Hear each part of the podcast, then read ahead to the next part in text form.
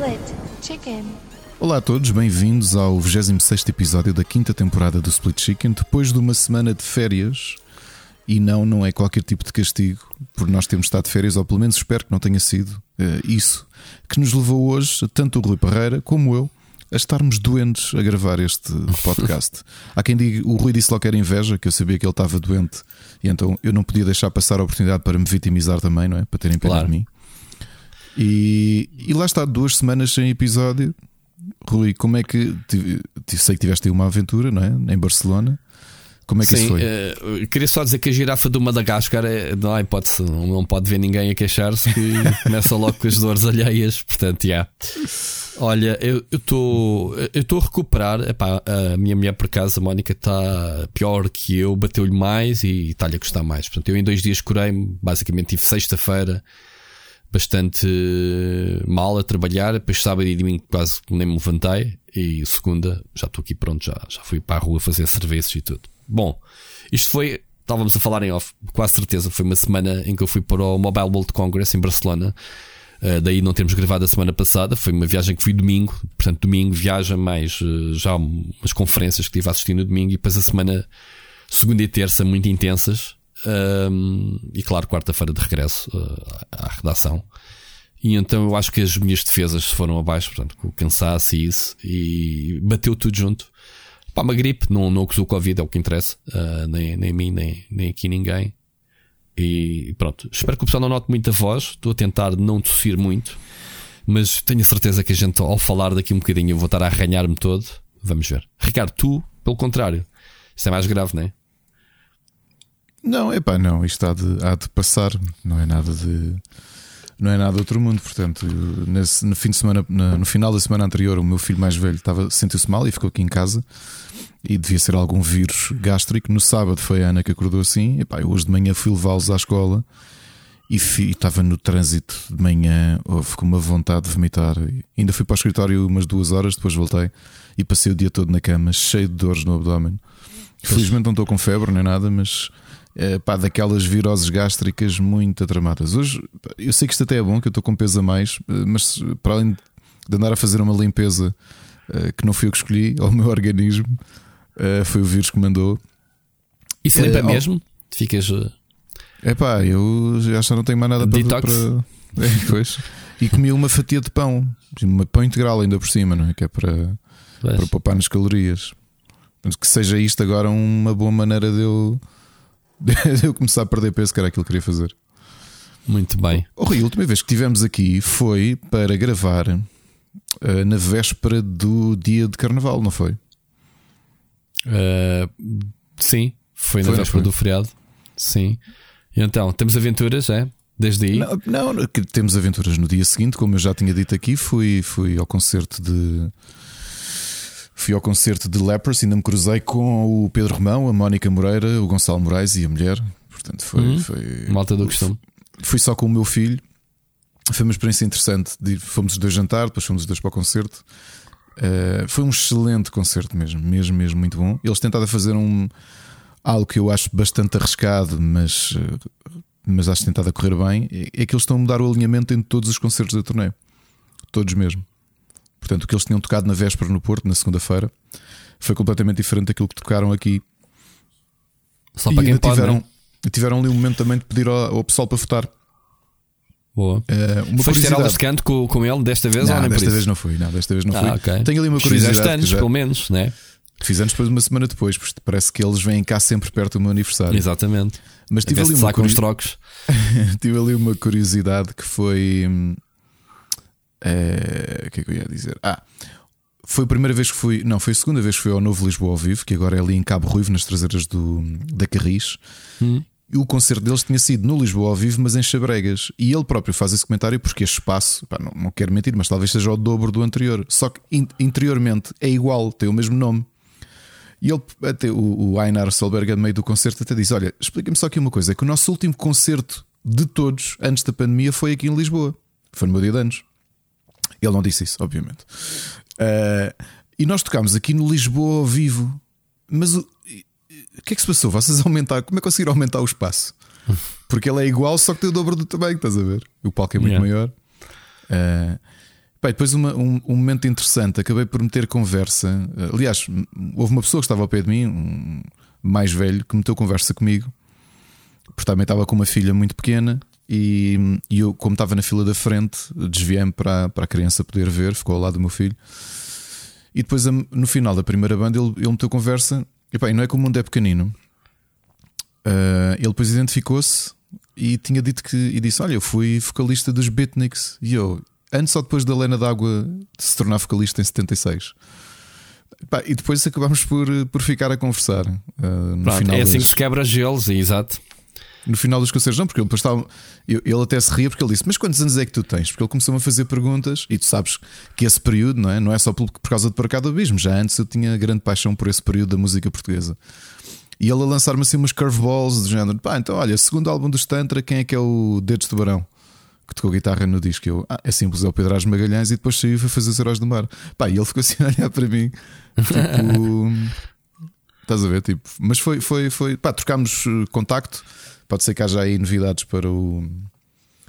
Para o está, o, o, Ricardo nunca faz as coisas por menos, tipo, é, relações públicas aqui da, da rede. sempre para arranjar daqui... conteúdo, sempre. Oh, mas foi, foi, foi muito engraçado. Foi assim muito espontâneo, percebes? Foi ele que se identificou, quer dizer, eu nem, nem, nem, nem não, não, sabia que tinha sido ele, porque não, era, não é dos nomes que figuram na história da, da, da banda, dos Beatniks. Foi engraçado, achei muita piada. Uh, pá, e falando em concertos, este sábado também já tinha anunciado aqui no programa. Fui ver os, os Also the Trees ali ao RCA Uh, e foi, foi engraçado. Esta ser das pessoas mais novas no concerto. Porque como eles tiveram ali o seu grande pico de sucesso em 85, 86, eles estão a fazer 44 anos de carreira. Grande parte do público era mais, era mais entradote. Mas foi um excelente concerto. Uh, deviam estar lá para aí 150 pessoas. Se tanto. Hum. Mas, mas valeu a pena. Valeu a pena. Olha, Aventuras do Ricardo, tenho que te contar. Acho que não postei no, no Twitter, mas hei de postar. Queres que meta genérico para matar saudades? As Aventuras de Ricardo. Não é de Covid, mas é giro, não é mesmo? É uma aventura diferente. Portanto, faz hoje uma semana, segunda-feira, que eu passei o dia nos bombeiros de Sacavém a aprender a apagar fogos. Ah, sério? Sim, porque... Eu faço isso todos os dias, mas tudo bem há uma série de formações obrigatórias das ah, empresas. literalmente, fogos. Sim, há uma, há, há uma série de formações obrigatórias que as empresas têm. E normalmente fazem isto do ponto de vista cíclico, que é num ano vai. Porque, porque estas, estas formações expiram de tempo. E calhou-me a mim, a mais o, o meu chefe, uh, este ano de fazermos a formação. Olha, foi, foi bastante interessante. Aprendi imenso até para, para, para a nossa Ou seja, vida. Apanhas um arbustozinho, molhas-o e vais bater no fogo com ele, é isso? não, olha, ali foi, foi, bem mais, foi bem mais hardcore. Olha, o primeiro fogo, eu, eu fiquei logo assustado. Estávamos mesmo na zona de treinos dos bombeiros. E, e, o instrutor era um bombeiro, já há muitos, acho que há 26 anos que é bombeiro. Pega numa bilha de gás e ele, bem, então vou-vos explicar o que é que vai acontecer. Vou pôr esta bilha de gás a arder e vou-vos explicar como é que vocês apagam. E eu, hã? Uma bilha de gás, literalmente, uma bilha de casa? Sim, uma bilha de gás, sim, sim. Daquelas Como é que gás mete aquilo a arder, meu? Uh, acendeu o gás e pegou no isqueiro e pôs aquilo a arder. Assim há campeão, em que ele não explode nem nada. Pronto, isso foi o que ele teve a explicar. Enquanto nós vemos, uh, pessoal, atenção, façam, se, se têm curiosidade, façam formação. Mas o que ele está a dizer é que é menos arriscado quando tu estás a ver o gás, a fonte de gás, e a chama está normalizada ok? Ele diz que é muito mais perigoso haver explosões quando tu não identificas a origem do gás, porque tu tens uma série de condicionalismos entre o volume de gás uh, e, o, e, o, e o carburante, né? neste caso o, o oxigênio, oxigênio que sim. pode levar a. E ali estava controlado. E pronto, e tivemos que fazer isso. Uh, uh, ir mais ou menos por trás da bilha, acertar com, com o dióxido de carbono ali a, não foi mais ou menos a 45 graus e pá, depois mando o vídeo. Quer dizer, eu estava cheio de medo, estava a aproximar e apaguei -o instantaneamente o fogo. Há, há vídeo tu a segurares na mangueira a apagar o fogo? Não, neste caso foi com extintor. Há dois ah, vídeos. Sim, há dois vídeos. Da mangueira não isso. há. Da mangueira não há. Mas eu depois, eu depois publico. Um... Vídeo do Ricardo que a mangueira era giro. Exato. O segundo foi. Esse, esse eu admito que foi o que eu tive mesmo medo esse, e, e até nem cheguei a pedir ninguém para filmar nem nada, mas estava mesmo assustado. Que era um tacho com óleo e gasolina a arder. e ir apagar com as mantas hum, igníferas. Estás a ver? Aquelas que nós todos deveríamos ter na nossa cozinha. Mas eu, eu já fiz isso. Já fizeste? Epá, eh, não queria estar a contar isto, mas eh, brincadeiras de putos no, no meu primeiro emprego. eh, trabalhávamos muito com benzina, que era um, um composto, um composto sim, para sim, lavar sim. peças. Yeah, e, e houve um dia que o meu colega teve o atraso mental de ah, vamos aqui acender esta merda. Tipo, que a gente lavava aquilo em, em, em, em coisas, embalagens de, de metal das bolachas, sabes? Aquelas sim, sim, caixas sim. de bolachas de metal. E usávamos isso, pronto, porque como bacia para, para lavar as merdas, já toca de meter fogo àquilo. Aquilo mandou uma chamazita, o gajo assustou-se, mandou um, um patar daquilo da bancada para o chão. Ora, espalhou-se pelo chão para baixo da bancada que era de madeira. Olha, uns a correr de um lado para o outro, aquela merda coisa. Pá, eu fui buscar eh, cartões grandes e, de- e mandei-me para cima do fogo aquela merda, abafei o oxigênio daquilo. Foi o meu instinto. Paguei logo aquela merda. O pessoal andava lá, um a tentar encher um balde, outro a correr, acudam, acudam, que esta merda vai arder toda. E eu, pronto, eh, acabei por eh, mandar-me. Não sei se é isso que as mantas fazem, que é, eh, basicamente abafar o oxigênio, né? Pá, É, para- exatamente. É, usaste, usaste a palavra certa. É, é a ideia é abafar. Yeah. Se passa só que neste caso, tu tiveste essa experiência. ah, Eu estava ali, era um tacho no meio da, da- não é? da área de treino a arder. Pá, eu, como fui para o sétimo ou oitavo a ir apagar o fogo, era uma fumarada a gasolina com óleo a arder dentro de uma cena de metal. Pá, e eu a andar, é? a proteger a cara e depois pôr aquilo em cima, uma grande chama e depois abraçares aquilo. Portanto, como tens duas pegas, tens de mesmo como se estivesse a fazer um a Hitman, estás a ver? A puxar para, para apertar aquilo, para esganar mesmo e abafares o oxigênio. Depois o outro era também tenho vídeo desse, era um combustível no chão para simular um derrame e usares eh, extintor de pó. Eh, Ele explicou exatamente como, como é que é o processo, né? porque tu tens um extintor tem para aí 12 segundos de, de, de dispersão. E portanto tens de optimizar, tens de saber exatamente o que é que estás a fazer. Se pões-te a disparar à parva, gastas o extintor e não, e não fazes nada. Mas essa foi assim a parte mais prática, mas passámos o dia todo a aprender imensa coisa sobre, sobre incêndios. Olha, gostei, gostei bastante mesmo. Gostei bastante, foi um dia diferente. E, e é engraçado que aquelas informações que tu, coisas que tu aprendes lá, que servem no nosso dia a dia. Tu lembras-te que há um ano tive um incêndio aqui no primeiro andar e foi precisamente uma, uma, uma frigideira que ficou Também em o meu cima de prédio uma, ardeu. uma placa, não é? O meu prédio antigo ardeu, sim, um resto de chão. Os putos meteram fogo ao sofá com a brincar com fósforo, sim. Ardeu o andar todo e, e foram evacuados do prédio. Não, não soubeste essa? Soube, soube, tu contaste aqui Soube, quando foi a história do incêndio. Sim, sim, sim. sim. sim. Pronto. E portanto foram assim uns dias diferentes. Uh, Rui, falar em dias diferentes, antes de entrarmos aqui no que é que é o nosso universo Split Chicken, porque apesar de ter estado de férias, e não, isto não é nenhuma boca, tivemos conteúdo praticamente todos os dias, à exceção de sábado. Portanto, foi uma semana muito intensa em termos de podcasts. Foi das E semanas este- mais desgastantes que eu tive na minha vida. Também mas a tu, minha, mas, também houve. mas tu dizes que eu tive férias. Ah, caraças. Eu não devia trabalhar. Pois não. isso que eu estou a dizer. Eh, tenho estado tudo parado. Olha, aquilo que andámos a, a prometer uh, vai, portanto, já, já hum, nas redes já, já falámos, mas já voltamos aqui a falar porque faltam poucas vagas.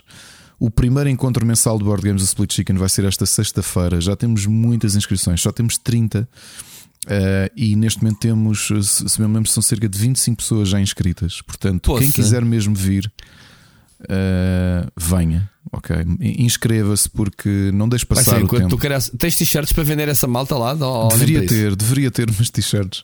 Mas pá, estou muito entusiasmado. Estou, estou mesmo, mesmo- Rui, imagina, eu estou mesmo, mesmo entusiasmado com isto, sabes? Boa. Um, e não só, e tenho falado com algumas pessoas, o Marco, é? o Marco e o Pedro, que também do Board Game Villa, que nos estão a ajudar a, a organizar isto e que, e que têm falado com muita gente que continuam interessados em. em... O pessoal está entusiasmado, percebes? Porque estas coisas já não acontecem há algum tempo. E antes da pandemia, ou pelo menos há 10 anos, eram mais frequentes. E de repente termos aqui um espaço. Já está reservado até dezembro de 2023. Ok?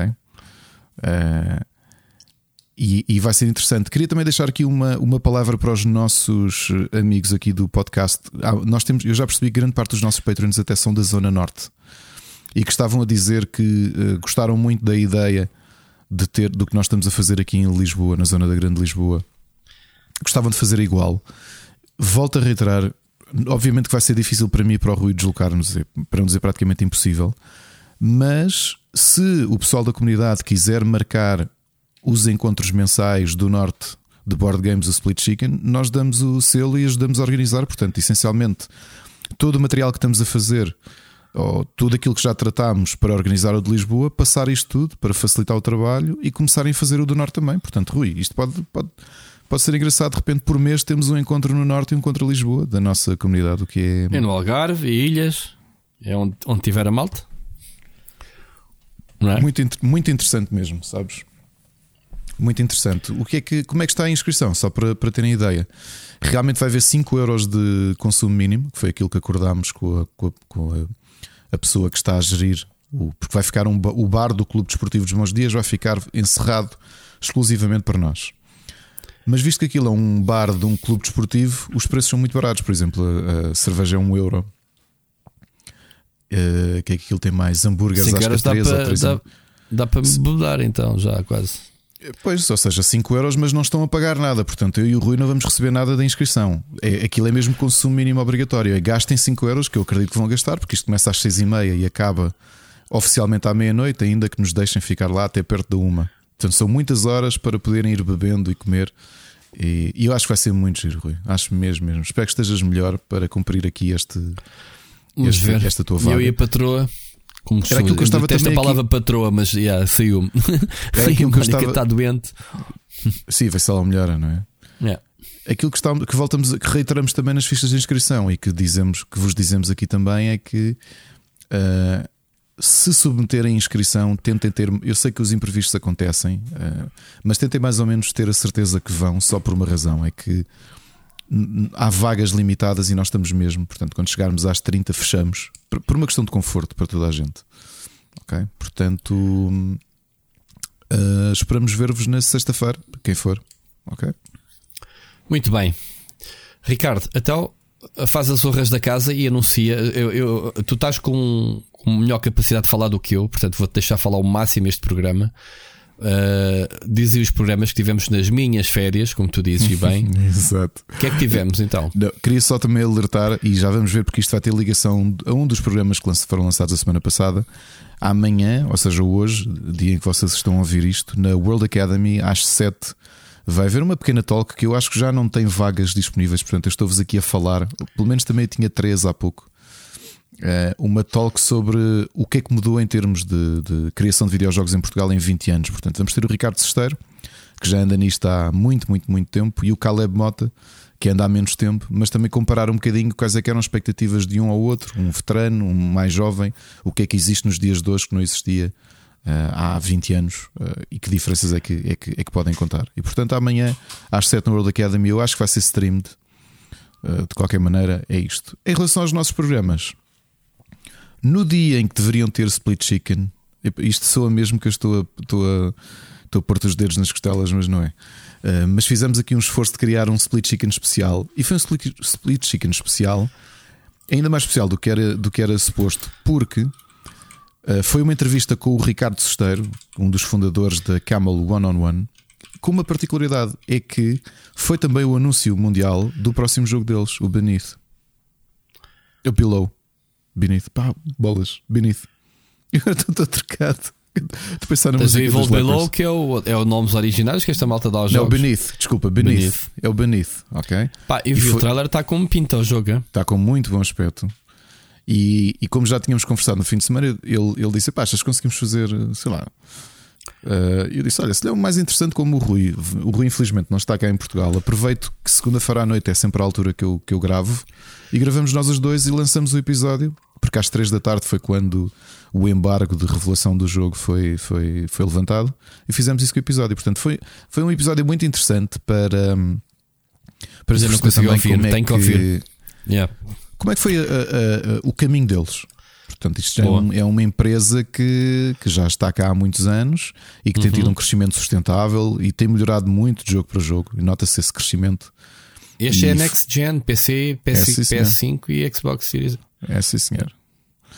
Depois, quarta-feira, com um ligeiro atraso que não foi culpa do Carlos, foi nosso. As Crónicas de Nada. Mais um, mais um episódio deste excelente podcast que, que e cujo tema é nada. Nada. desta vez. Desta vez é Não. nada. Na quinta-feira, o regresso do Super Finisher com. Eu, eu detesto dizer que são convidados especiais, parece que os outros convidados depois não são especiais, mas neste caso Muito É- especiais. é o Jorge Botas, que para quem assistia na SIC Radical ou na, na, na Sport TV ao WWE, é o comentador eh, oficial cá em Portugal e que tem o podcast de wrestling mais antigo eh, e que está tentado assim no hiato. Pode ser que depois era aquilo que eu lhe dizia que ele vira ao super finisher que lhe permita ganhar gás para, para continuar com, com o impacto global. O que, é que- o que é que tem de muito interessante? Eu, eu estava a dizer isto ao Filipe Rissa, por exemplo, que ele diz que não é fã de wrestling e que normalmente não ouve o, o programa. Antes de entrarmos na análise do pay-per-view, neste caso que foi o Elimination Chamber 2023, nós devemos ter tido para aí meia hora ou 40 minutos em que o Jorge aproveitou para revelar um bocadinho o outro lado. Que é ouvi um é bocadinho essa parte, sim. Como é que funciona?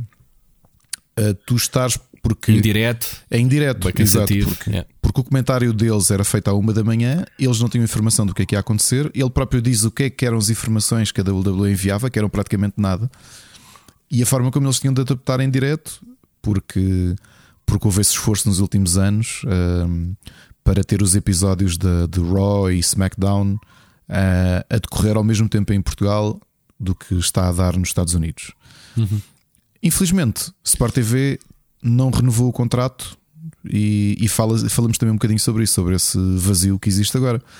Porque para quem tinha Sport TV não tinha de piratear nada, não, é? não tinha de ir para formas menos legítimas.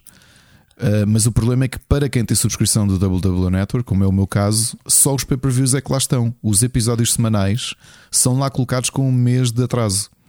O que quer dizer que tu, tu depois não compreendes a novela, não é? porque o que é que aconteceu nos episódios da semana para depois uh, culminar no, no pay-per-view.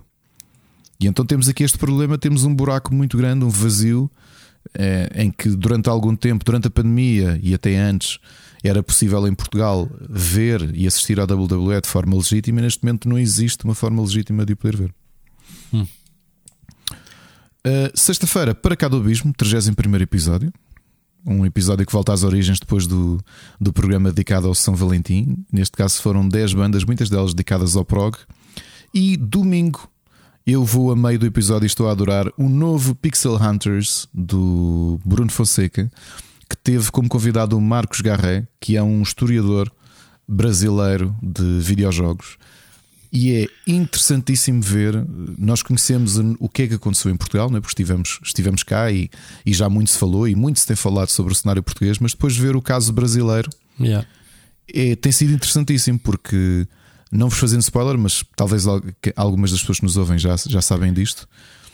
As marcas oficialmente não estavam no Brasil porque estavam Pois proibidas. Yeah, yeah. E Mas é depois que havia isso- montes de bootlegs, não era? Que era engraçado. Exatamente, e portanto o, Marcos fala muito sobre esse momento todo, dos anos 70 e anos 80 e anos 90 do Brasil, como é que houve contacto com os microcomputadores, com as consolas, porque é que em Portugal o Spectrum dominou e lá não foi o Spectrum que dominou. O Spectrum não dominou de maneira nenhuma porque não, não podia ser vendido lá, não é? o equivalente. E é um episódio muito interessante, portanto, mais um bom trabalho do, do o, Bruno o, Fonseca. que é giro, o que é giro nestes programas que a gente lança é que é conteúdo também para nós. Sim, né? sim, sim, sim. nós é Somos, fresco, somos gente- ouvintes. não- somos ouvintes, pá, e é, e é bom ver essa cena. Eu por acaso tenho alguns para, para ouvir ainda, tenho, tenho acumulado, mas já, tenho que pôr isto tudo em dia. Uh, mas já agora, falando ainda na nossa comunidade, dar- deixar aqui obviamente um, um abraço, uh, dizer que já sorteámos, portanto, neste momento, Ricardo, se quiseres dizer rapidamente os vencedores dos passatempos, que ainda não dissemos para não. Não, Acabámos de sair de uma live em que fizemos em vídeo uh, o sorteio. Uh, Queres dizer os vencedores? Sim, quem vai levar o Metroid Prime Remastered para Switch para casa é o Ricardo Moncacho. Os três códigos de Evil Below vão para o JPW, o Hugo Pinho e o Celso Bento. Aproveitamos já para anunciar que provavelmente vai haver mais do que um jogo em passatempo este mês, mas vamos começar já com o Kirby's Return to Dreamland Deluxe, que vamos lançar amanhã, ou seja, hoje que estão a ouvir o passatempo, já tem o passatempo disponível no podcast, no Patreon, aliás. com uma pequena diferença. O código expira a 31 de março, portanto vamos acabar uma semana antes. Vamos fazer Uhum. aqui três semanas de passatempo para dar margem para que o vencedor possa, possa receber o código. E Rui, temos aqui também uma diferença que já tínhamos Sim. anunciado que íamos, íamos estabelecer sim, no, sim, no- sim, no as regras. Ahm, então é assim: ahm, a partir de agora, ah, nós tínhamos limitado os passatempos à, à- participação de um certo tier. Significa que havia muita gente que simplesmente quer apoiar o programa que não tinha hipótese de participar nos passatempos porque estavam no tier 1. Pá, e começámos já há um tempo que andávamos a fazer con- confusão. Por que razão é que os passatempos não são abertos a toda a gente? Mas também como é que vamos equilibrar a balança entre quem participa mais, né? quem, quem contribui mais por um tier do, do que outro contribui. Então é fácil. Visto que voltamos aos sorteios, e este mês eh, marcou por isso mesmo, portanto acho que o sistema até está bem feito. As pessoas que estão interessadas em participar no, no, no, no passatempo só têm que se manifestar nos comentários e é atribuído um número por nós, que esse número depois é sorteado. Então qual é que é a próxima diferença deste mês para o próximo? É que quem tiver, por exemplo, tier 1, ou seja, a maior parte das pessoas que ficavam de fora do passatempo passam a ter agora a oportunidade também de passa- pa- participar no, no passatempo. Portanto, o- agora não sei os valores, não interessa. O tier 1 não dava acesso ahm, ao passatempo, passa a dar com uma entrada no sorteio. Quem tiver tier 2 passa a ter duas entradas no sorteio. Tier 3 passa a ter três entradas no sorteio. Quer dizer que as pessoas, quanto mais elevado for o tier, ou seja, manterem o apoio cada vez mais forte connosco, né? e é o que é o que tem acontecido. Não estamos a dizer isto para o pessoal aumentar, obviamente, os tiers, mas aquele pessoal que realmente eh, já nos eh, concede esse tier mais elevado também terá mais hipóteses de ganhar o jogo porque tem mais entradas no sorteio. Eh, ficou claro, Ricardo? É isto, não é? Sim, sim. Vamos explicar neste primeiro passatempo Sim, as diferenças de número de entradas por sim, para ficar Sim, vamos bem alterar registado. também os tiers, que é para refletir isso depois. eh, Que é assim, é Portanto, assim quem, que nós quem gostamos. quiser eh, simplesmente participar, eh, quem, quem não conhecer ou que ainda não teve a oportunidade de, nos apoiar no Patreon e esteja interessado, e já tem aqui mais um motivo, porque a partir de agora seja um, um, um tier 1, um tier 3 ou 4, ou o que quiserem, eh, tem sempre hipótese de participar no passatempo. Muito bem, e já agora, deixem-me aqui dar um abraço então ao Hugo Pinho, ao JPW, ao António Pacheco, à Patrícia Casaco, ao Celso Bento, o Dempsey, João Gomes, Wilson Gais, Nuno Pereira, Carlos Duarte, Sir Becas, Filipe Silva, Nuno Silva, Oscar Morgado, Enzo Bolt, Vasco Vicente, Carlos Filipe, Ricardo Moncage, Frederico Monteiro e o Bruno Carvalho. Malta, mais uma vez, muito obrigado a todos, independentemente do tier. Obrigado pelo vosso apoio incondicional. Um, e é isto. Ricardo, acho que estamos uh, despachados da comunidade. Sim, vou-te só dizer aqui uma coisinha. Não é para meter inveja, eu já tinha dito que era aquilo que tinha, tínhamos juntado dinheiro para, para ser a minha prenda de anos e deve estar a chegar. Rui, o Steam Deck. Oh my god, mais outra a fazer pirraça. Não, não, é, não é pirraça de todo. Fogo. Também queria tanto. Tá Comprei bem. a versão mais baratinha de todas Vais quitá-la depois. e depois vou fazer. Neste mês não, que não, não, há, não há liquidez, mas eventualmente sim. Fazer como o Mocas fez, trocar o disco. Que o- a consola parece-me mesmo muito, muito uh, modding friendly. Uh, acho que a Valve mais Mas vais fazer tu ou vais mandar fazer isso a alguém? Não, vou fazer, vou fazer, vou fazer. Então faz, que depois se comprar uma também me fazes igual. Exato. Estragas a tua primeira a aprender, depois a minha. exato, exato. Não é? Muito bem, pá. Olha, eh, desejo tudo bom com o Steam Deck. Eh, e um dia também tenho que experimentar isso. Tenho que ver. Muito bem, Ricardo, vamos às notícias. Vamos mesmo tentar que este programa não seja longo. Tu estás doente, eu estou doente. Eu ao bocado senti que perdi a voz. Tenho aqui água para me refrescar. eh, vou tentar não falar muito, Ricardo, mas temos aí algumas coisas para falar. não é que estejam no caso, ocupadas. nem é- ao contrário do que já aconteceu antes, nem é a voz, é mesmo o desconforto. Dói-me mesmo. O desconforto. muito é, é pá, isto, isto também é o nosso compromisso. A semana passada não, não gravámos. Se calhar, se tivéssemos gravado a semana passada, esta semana teríamos tirado a, a pausa pá, necessária para recuperarmos. Mas achei que, quer dizer, nem sequer falámos nisso. Foi esse assunto. O Ricardo disse-me: estou também doente, mas vamos gravar. Portanto, como quem diz, pá, não gravamos a semana passada, esta semana temos que ter mesmo programa. Não pode ser. Ahm, Vamos ah, passar às notícias. Temos quatro mensagens também dos ouvintes, portanto é bom que vocês falem por nós. Ah, é isso. Vamos lá, as notícias. Notícias da semana. Então, Ricardo, esta semana, o que é que aconteceu na minha ausência, sabes? State of Play. Ainda te lembras do que é que aconteceu no State of Play? Não. Então, porquê é que a gente tem aqui o State of Play? State of Play foi basicamente. ahm, Da minha parte, estava à Uh, espera que tu, que tu fizesse o trabalho de casa. Admito a minha uh, sim. preguiça. sabes, eu já fiz esse trabalho de casa e já escrevi sobre o State of Play, mas já foi tipo, tipo old news, já foi há, há 15 dias, não é? Muito bem, coisas uh, novas. Para já houve uma, uma, um gameplay do, do novo jogo do, do da Rocksteady, né, do próximo jogo do Batman, confirmadíssimo, que é o baseado naqueles uh, vilões que eu nunca sei o nome. Ricardo, ajuda-me, porque eu nunca sei dizer o nome deles. De quem? Justice League. Suicide Squad, Kill the Justice ah. League. Tem que ser eu a saber. Eu nunca sei dizer o nome Suicide Squad. Não sei por razão, esqueço-me sempre. Um, epá, eu gostei do gameplay. Cada personagem, uh, quatro, os quatro vilões têm uma realidade diferente. Uh, ao que parece, vai ter uh, Battle Pass e Game as a Service. Eu confio muito na Rocksteady. Eu, eu sei que eles não. No, o anterior, não é? O, o Gotham Knights não foi assim grande espingarda, eu sei. Foi um jogo mediano. Mas afinal, estamos a falar da Rocksteady, eh, que oh, sabe ao, ao o que ponto, faz. Desculpa, antes que me esqueça, porque não tinha posto aqui. Falaste do Gotham Knights.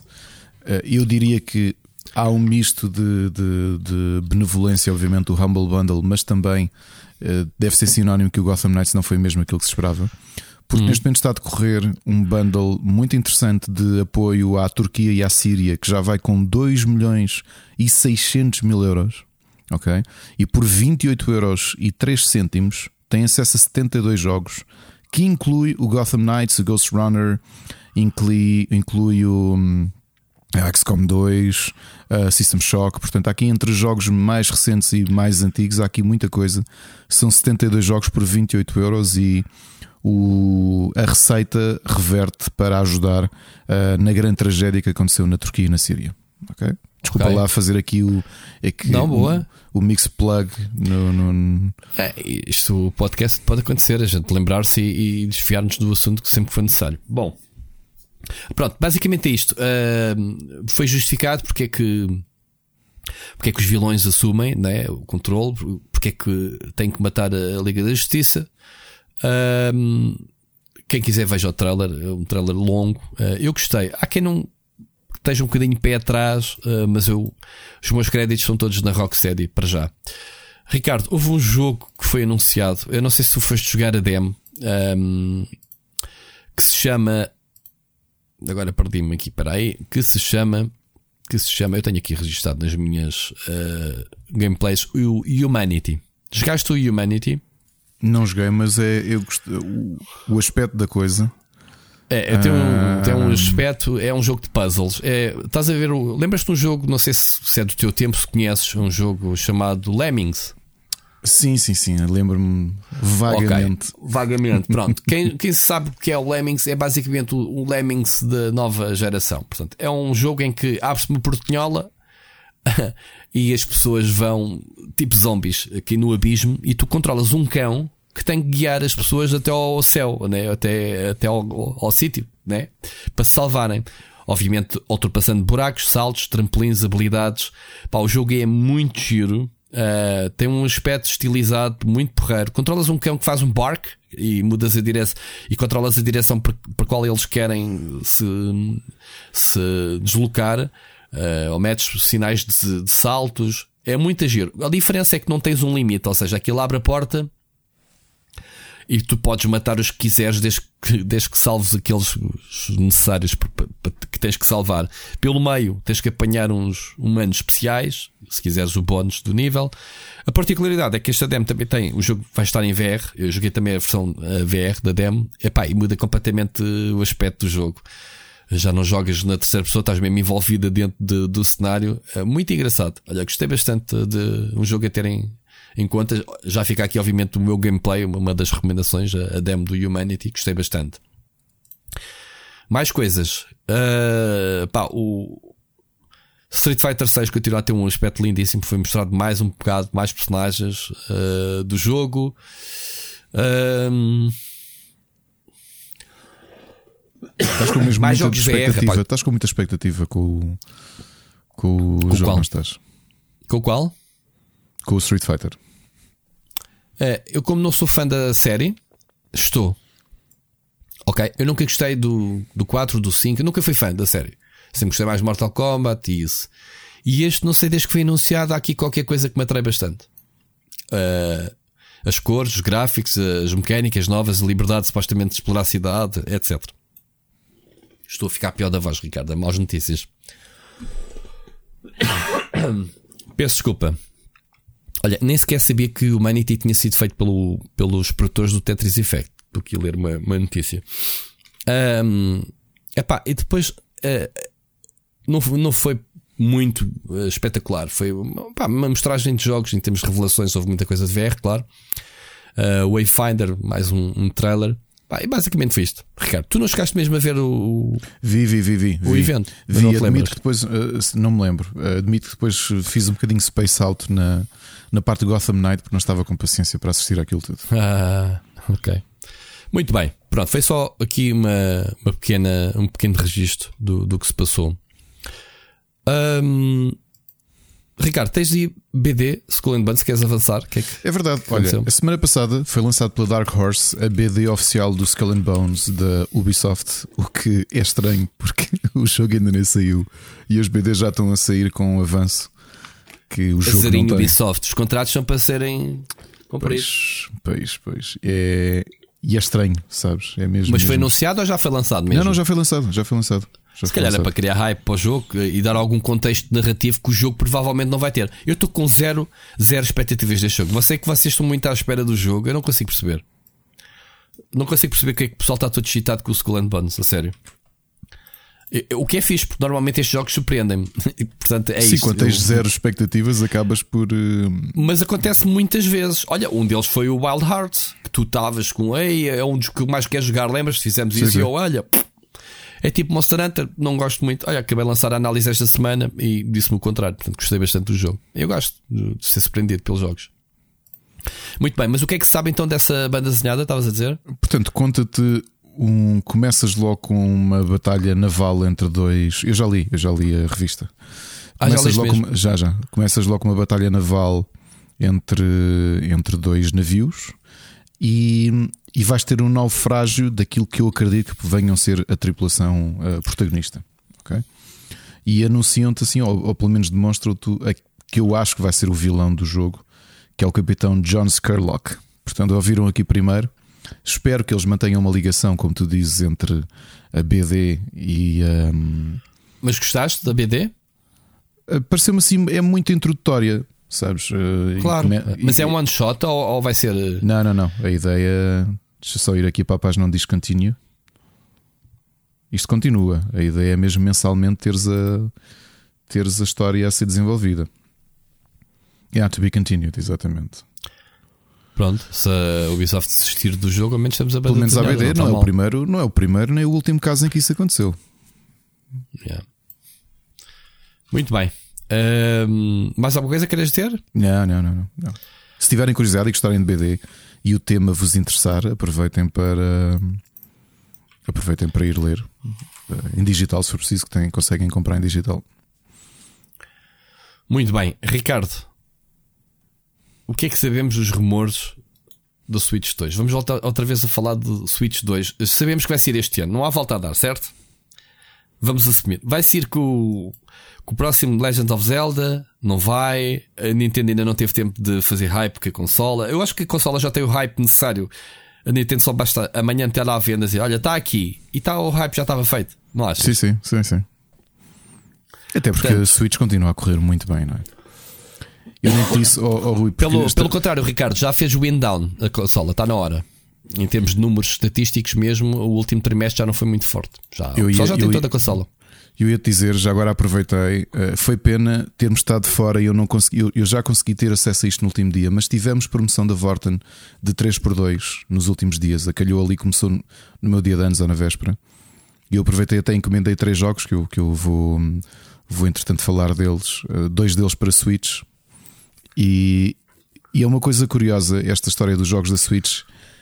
É, os jogos da Nintendo esgotam e não baixam de preço. Portanto, ou, ou a malta faz scalping aos jogos, ou há pouco, eu não sei se há poucas cópias, não estou a falar dos, dos, third part, dos first party, obviamente, estou a falar dos, de outros jogos que é muito difícil conseguir cópias. Eu, eu, por exemplo, estava de olho num jogo, eh, não o comprei no Natal e já esgotou, portanto já não o tenho. Um indie exclusivo da Switch. Pronto. Sabes que há uma coisa chamada digital, também podes ter acesso aos jogos, né? Ah, ah, ah, ah, ah, Rui, vou trazer Não? aqui um, no. Vais ter aqui. Eu não sabia, mas vamos encontrar aqui um pormenor engraçado no gameplay. Não te esqueças disso que acabaste de dizer, ok? Ok. Ok. Agora, se vamos É ter isso? Switch este ano, talvez. Talvez. Eh, Tu disseste que o último. Eu não vi os números do último trimestre, disse que eles já não foram tão interessantes como. O anterior já também foi Natal. a- O anterior também foi o do Natal. Continua a ser forte, mas não, já não tem a mesma pujança que. Pronto, é normal, está no fim de normal. Já tivemos aqui o Jorge Vieira a dizer: "Mete, olhamos para o passado, fazemos contas à vida e sabemos que está na hora. Portanto, eh, é uma questão de tempo, eh, de timing, eh, se vai ser em época de verão dos jogos, se vai ser antes. A data do Legend of Zelda levanta muita suspeita, muita suspeita de ser jogo de transição. Uh, não ser realmente necessário muito tempo para a Nintendo criar hype. Basta, sei lá, um, um, um, um ia dizer State of Play, um, um Nintendo Direct dedicado à consola um mês antes para eles esgotarem, se calhar, pré-reservas. ou, ou nem precisam tanto, percebes? Um, eu acho que o marketing está totalmente controlado da parte da Nintendo. Já não é preciso estares aqui um ano a falar de uma consola. Aliás, eu se bem me lembro, entre os rumores da Switch e, a- e o anúncio da Switch foi muito pouco tempo. Aliás, entre o, o anúncio oficial da Switch e o seu lançamento, se bem me lembro na altura, ainda estava na Goody, foi poucos meses. Andou-se a fazer rumores durante um ano ou mais. Ok? Mas depois, desde que foi oficialmente anunciado até ao lançamento, acho que foi bem da pouco. Pá, não estou a falar de cabeça, pá, se a memória não me trai, mas acho que foi muito pouquinho. Eh, Corrijam-me, malta, se eu estiver enganado. De qualquer Olha, e- forma, E, outra curiosidade, Rui. Desculpa. eu estou-me a tentar afastar o máximo cada vez que eu tosso, mas eu preciso mesmo às vezes de, de libertar. Desculpem, malta. É que tenho de visto imagens das lojas que eu não tinha ido às compras, mas eh, tenho visto pelo Twitter. eh, Life finds a way, não é? Como se dizia no, no Jurassic Park, e de repente já há, já há PlayStation 5 nas lojas, não é? Sim, isso, pronto, isso já é agora quando o lançamento da- PlayStation VR2, a, a- a Nintendo, a Nintendo, a Sony deu logo o murro na mesa, pronto, a dizer que já, já há consolas, o que mais interessante, já há consolas sem bundles, ou seja, já, já as lojas a anunciarem na televisão e tudo, olha, está aqui a consola vanilla, está aqui, sem nada, sem, sem bundles, sem jogos, sem comandos, sem nada. Está aqui preço mínimo, né? 550 euros, acho eu, que é quanto custa a consola.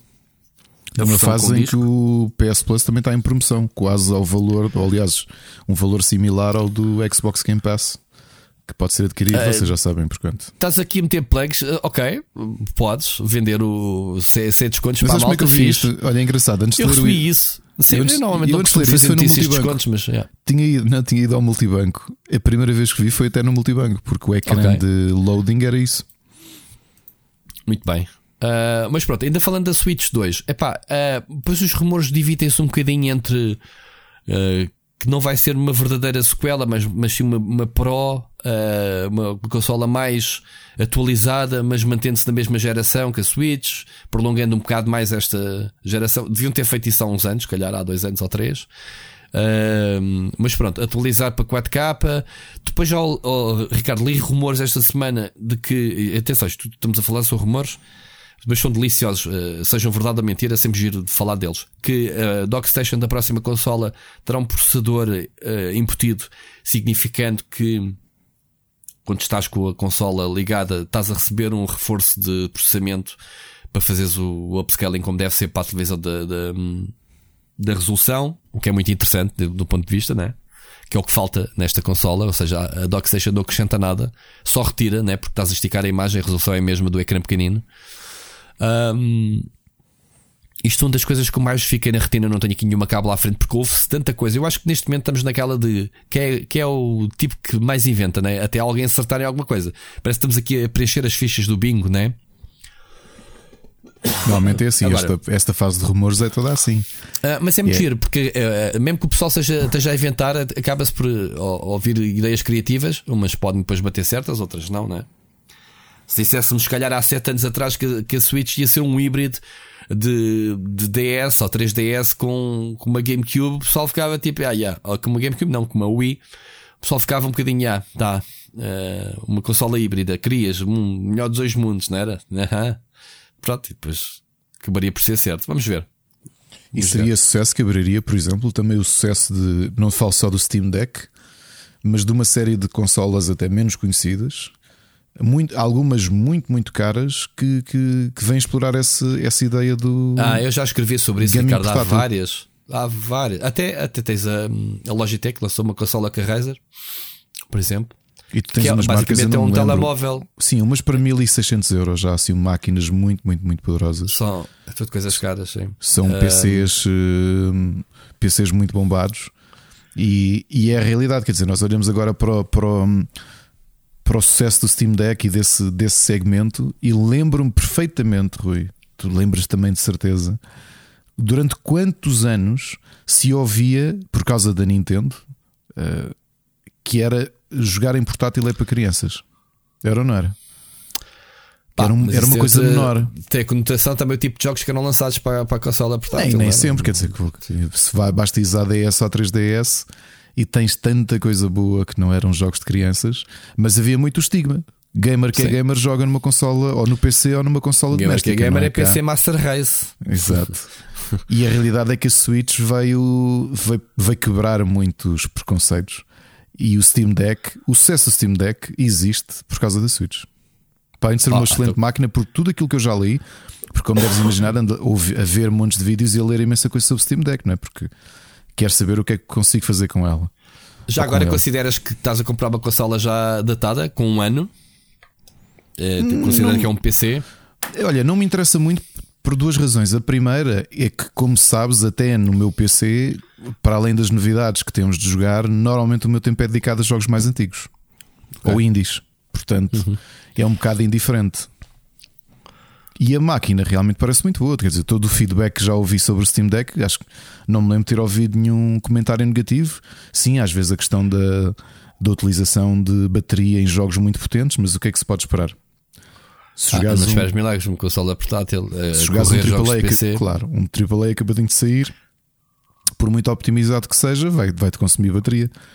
A malta que diz isto, se calhar não joga em telemóvel e não percebe que há jogos que consomem muitos, muitos recursos. Pô, claro, claro que sim.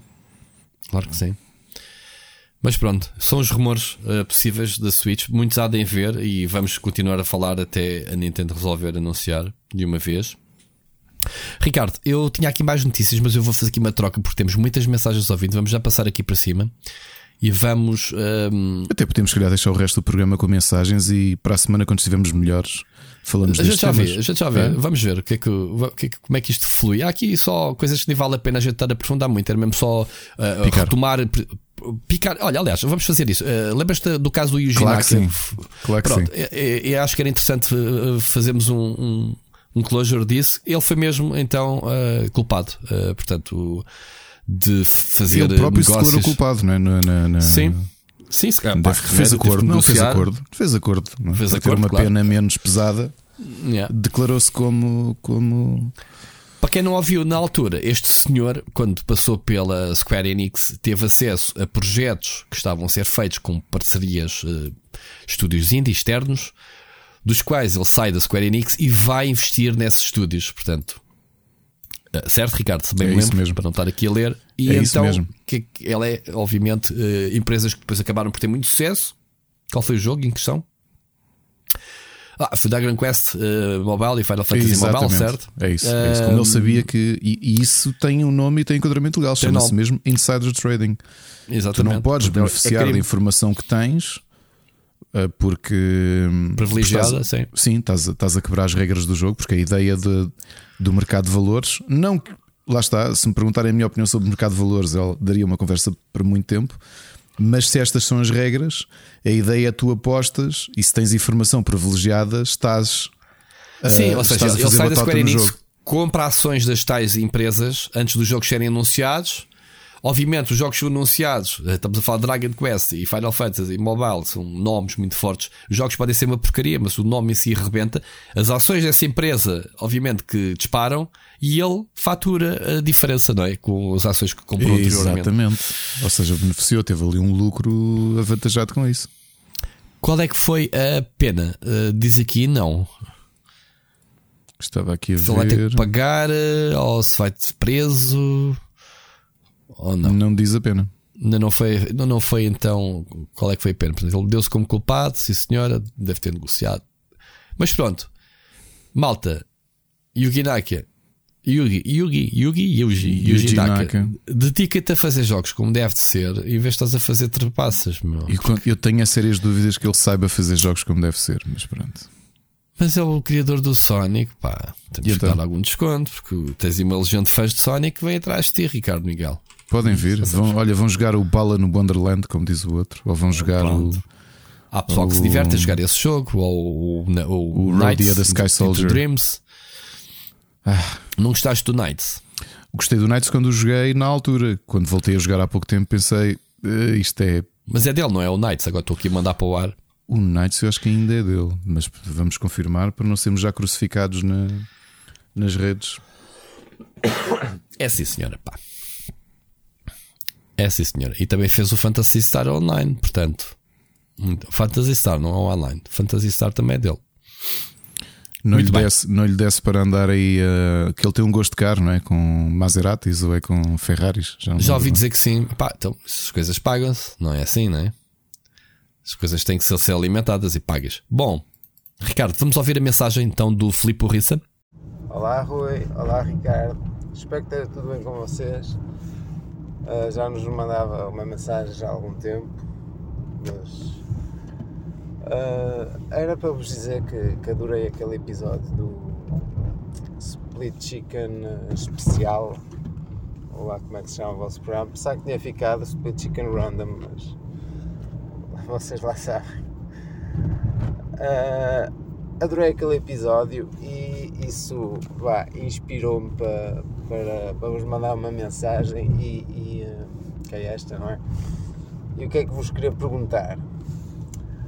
Uh, se vocês pudessem ou, e tivessem conhecimento para fazer um jogo, que tipo de jogo é que vocês fariam?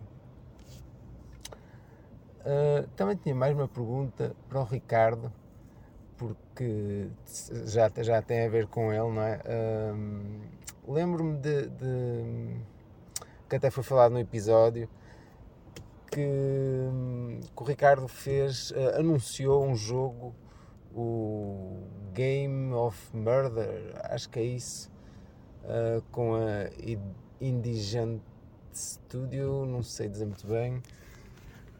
Uh, o que é que é feito desse jogo? Uh, é possível uh, contar a história, não é? Se não for, não há problema, percebo. mas gostava de, de, saber mais. Caso não dê para contar a história, ao menos vá, diga que, que jogo é que, é que gostar, gostariam de fazer se, se tivessem dinheiro e conhecimento para, para o fazer.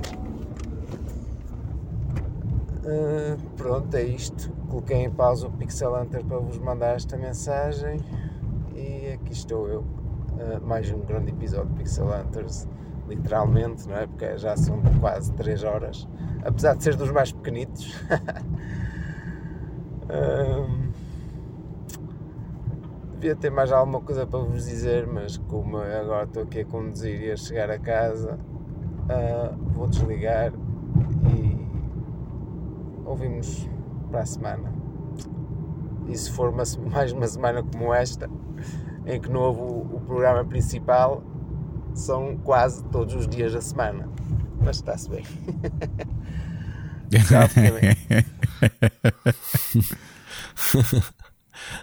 acho, acho giro o pessoal. Pá, parece, uh, não, não, não, sei o que é que vos vou dizer, mas está-se bem. Uh, Epá, eu gosto muito, oh, oh, Filipe, obrigado pela tua interação. Uh, muito conteúdo, a malta queixa-se que não gravamos o programa, mas temos muita coisa para oferecer. Metam horas nisso. Ricardo, queres contar a história do, do, do teu jogo? Sim, é posso tabu? contar assim. é é? assim uh, uh, Ouvi dizer que houve sangue e porrada. Não, não, não, não. Não, acasos, acasos da vida e ironias. Eu acho que não, não vamos voltar a pegar no jogo. A equipa na altura era eu, o, a Ana, o Johnny Rodrigues, o Frederico Lira, um, um, amigo nosso, agora não vou dizer quem porque isso não, não posso, mas que era e ainda é lead uh, programmer da, da Ubisoft. E acho que tínhamos mais três, três modeladores. Três. E o que é que era o Game of Murder? Ou ou o que é que seria, o que é que teria sido. Era um jogo uh, proceduralmente gerado em que existia. Era, era um point and click proceduralmente gerado em que nós começávamos o jogo numa sala e sabíamos que um mordomo tinha sido morto e tínhamos de conseguir, cada personagem conseguia fazer coisas diferentes, porque havia classes diferentes, e o objetivo era conseguir encontrar o culpado. E quem está a ouvir está a, dizer, a pensar assim: olha, isso faz lembrar um jogo o chamado. Cluedo. Chamado que é Rui? O Cluedo, Manic Mansion, sei lá. Pronto, o Cluedo realmente foi, foi, foi a ideia original. Mas anos mais tarde sai o Among Us. Aliás, o Among Us sai sem, sem grande. Ah, sim, isso. Sem grande. Roubaram-vos a ideia. Não, não roubaram, não, não, não, não, não, não de todo, não é isso. Na Portanto, volta vocês deram ideias do Among Us e, e perderam o sucesso. Não, não, não, não, não, o jogo, era, o jogo era bastante diferente, era muito mais complexo do que isso. O que, é que, o que é que isto tem de irónico é que na altura, e falámos com muitas editoras, a Devolver, apresentámos o jogo à Devolver, apresentámos o jogo a grande parte das marcas que, que, que, que conhecemos, não é? as grandes editoras. Uh, e isto, houve uma editora específica que a maior parte achava estranho, porque realmente não existia assim nada. Existiam alguns jogos de Whodunit, mas nada multiplayer. Parecia assim uma ideia estranha, ok? A ironia anos mais tarde que, que, o Among Us viria a ser o sucesso que foi, não é? Mas houve uma, uma empresa grande uh, que, que teve interesse e já estávamos a falar para, para marcar aqui um encontro em Portugal para tratarmos de, de tratarmos de negócios. Uh, só que essa empresa teve um merge e depois foi adquirida por outra grande, e portanto, algumas das pessoas da estrutura, especialmente uma delas que estava a negociar o jogo connosco, acabou por ser realocada noutro, noutro departamento e, e foi assim que ficou. E quem era essa empresa, Rui? por curiosidade. Será que posso dizer isto? Acho que posso dizer isto. Acho que sim. Era a THQ. a THQ Nordic? Sim, exato. Na fase, sim, na fase com a fusão. Antes de serem okay. comprados pela. Aliás, não, Embracer? a Embracer. A Embracer é que depois mudou de nome, mas sim. E portanto, foi, na altura foi o estúdio, foi a empresa que ficou mais interessada. Nós falámos com muitos, muitos mesmo. A Devolver disse que não era dentro do. Não, não estava dentro daquilo que era o catálogo deles. E tivemos um ou outro que também estava interessado, mas quem estava mais, mais à frente na discussão era mesmo a THQ e não aconteceu. Portanto, não, acho que nenhum de nós tem amargo então, de boca mas, por isso. É, mas, mas, pararam a produção porque não arranjaram financiamento? Exatamente, sim, sim. Não, não, não, não, mesmo por não arranjar financiamento. Portanto, chegaram esse... à conclusão que já não podiam queimar mais do vosso tempo. E exato, isso, e sim, sim, exato. E então, como a coisa não se deu, uh, mas existem vídeos, talvez. Mas Chegaste a fazer alguma demo ou alguma, um protótipo ou uma vertical ah, slice? Sim, algumas coisas para ver mais a explicar o próprio jogo. Um, já tínhamos o visual, estava lindíssimo na altura. Fiquei mesmo muito orgulhoso daquilo que os, os modeladores estavam a fazer. Uh, em termos de luz, estava mesmo muito bem pensado. E o jogo era isso mesmo, portanto, os personagens. Mas partilha isso na, na comunidade, no, no, e é isso agora. Um... No Twitter ou assim? Era isso. Muito bem. Então, e respondendo à pergunta do Felipe, qual é que era o tipo de jogo que faríamos? Eu posso responder rapidamente. Eu faria o World of Warcraft 2. eu faria um MMO, um sandbox como deve de ser, divertidíssimo. Portanto, se alguém quiser contratar com montes de ideias, uh, muito, muitos dragões para matar, coisas assim, mesmo old school. Tipo, uh, buscar ideias ao Star Wars Galaxies e coisas que foram que hoje em dia eh, eram bastante giras, como lojas de vendedores fixas no próprio cenário, coisas que já não existem praticamente, ou sei lá, ideias muito giras. Portanto, Ricardo, se quiseres fazer o MMO, chama-me. Ok. Eu só dou as ideias, eu não sei programar, sem fazer nada. Mas, pronto, só faço o game design, né, que se me diz, o documento, se quiseres. Uh, e pronto. Estou a brincar, nunca iria conseguir fazer o MMO, mas era um jogo que eu gostaria de fazer. Um MMO que diz um open world, vá. Mais, uma escala mais pequena, mas com alguns conceitos. E tu, Ricardo? Não sei, tenho muitos projetos na mão, alguns que pode ser que, que, que estejam na calha. Uh, vamos ver. Vou deixar assim. Olha, olha, pronto. É assim? O que é que és que eu te digo? gente fina. Não, está bem. Não vai Portanto, Filipe, isso, já sabes que o Ricardo qualquer dia está a mudar de profissão, vai ser uh, produtor de videojogos. E pronto. Muito bem. Ricardo, vamos continuar. Vamos tu gostas muito de CSGO, vai haver sequela. A Valve não sei o que é que lhe deu, de repente disse: Olha, vamos fazer o CSGO 2. Não está confirmado oficialmente, mas já há fecheiros espalhados pela Nvidia, não sei o quê. Até se fala de uma beta no próximo mês do jogo. Faz sentido o Counter-Strike 2 existir na medida em que o Counter-Strike basicamente foi Counter-Strike, Counter-Strike 1.6, Counter-Strike Source e depois Counter-Strike que é agora o Global Operations, né? assim que se diz, o CSGO, que é basicamente o mesmo jogo que foi, obviamente, sendo atualizado. O Darem atenção é ao jogo não é de estranhar porque continua a ser um dos gigantes dos esportes, não é? Não é isso que eu quero dizer. Por essa razão mesma, tu de repente tu não podes mudar as regras do jogo, tu não podes introduzir um Counter-Strike 2. Então o que é que vai ter diferente para justificar o 2? Novos mapas. O pessoal profissional diz que cagar para os mapas. Os mapas oficiais são estes. Ponto. Então vamos fazer recuperar os mapas antigos adaptados ao novo motor, porque fala-se no Source 2, ou um motor novo da Valve. Qual é que é a intenção? Porque o, o Counter-Strike, eu que tenho acompanhado um bocadinho mais dos esportes, é o Counter-Strike é uma bola de futebol. Tu de repente não vais dizer que a bola passa a ser quadrada. Quando muito dizes, olha, agora a bola tem um chip, porque quando passa na baliza na linha, não há dúvidas. Percebes? Ali refinas, mas a bola é a mesma. É o que acontece com o Counter-Strike, é uma ferramenta tão afinada. O pessoal sabe uh, milimetricamente onde, é, onde deve estar numa janela, onde deve-se baixar. Percebes? Há, há este ridículo das pessoas saberem palmilhar o mapa milimetricamente. Saberem de onde é que vem o tiro, de onde é que ele vem. Essas coisas, é uma coisa ridícula. Pessoal que sabe. Por isso é que eu não estou a ver lançares no mundo dos esportes um Counter-Strike 2. Por isso é que o jogo tem esta longevidade, continua a vender como tu dizes, mas continua a vender e também é um, é um jogo, jogo que corre em todo lado, não é? Além de correr em todo lado, é um jogo oficial, é um jogo de competição, é um jogo que quem quer competir é o Counter-Strike, está mais refinado o jogo. Por isso é que eu estou a te dizer: faz sentido um Counter-Strike 2 em termos comerciais? Ok, mas em termos profissionais? Faz? A meu ver, não. Não, a não ser que seja apenas o 2 só por ser um 2. Ou seja, vais vender mais cópias, mas vais vender o mesmo jogo com uma nova roupagem, que é o que tem sido feito nos últimos anos. Faz sentido? E é possível que seja essa a solução, não é? Até porque a evolução do Counter-Strike ao longo dos anos, como tu próprio estiveste a descrever, passou muito por aí. É. Mas que existe, ao que parece, existe. Uh, estou muito curioso para saber qual é o desfecho disto. O, vai ser uh, supostamente Source 2, motor. Pá, uh, espero que a Valve comece a lançar jogos outra vez como deve ser, porque estes senhores andam a brincar com a tropa. Counter-Strike 2, mas nunca vais ter o Counter-Strike 3. Não sei se estás a perceber aqui a, exato, exato. a cena, não é? Pronto.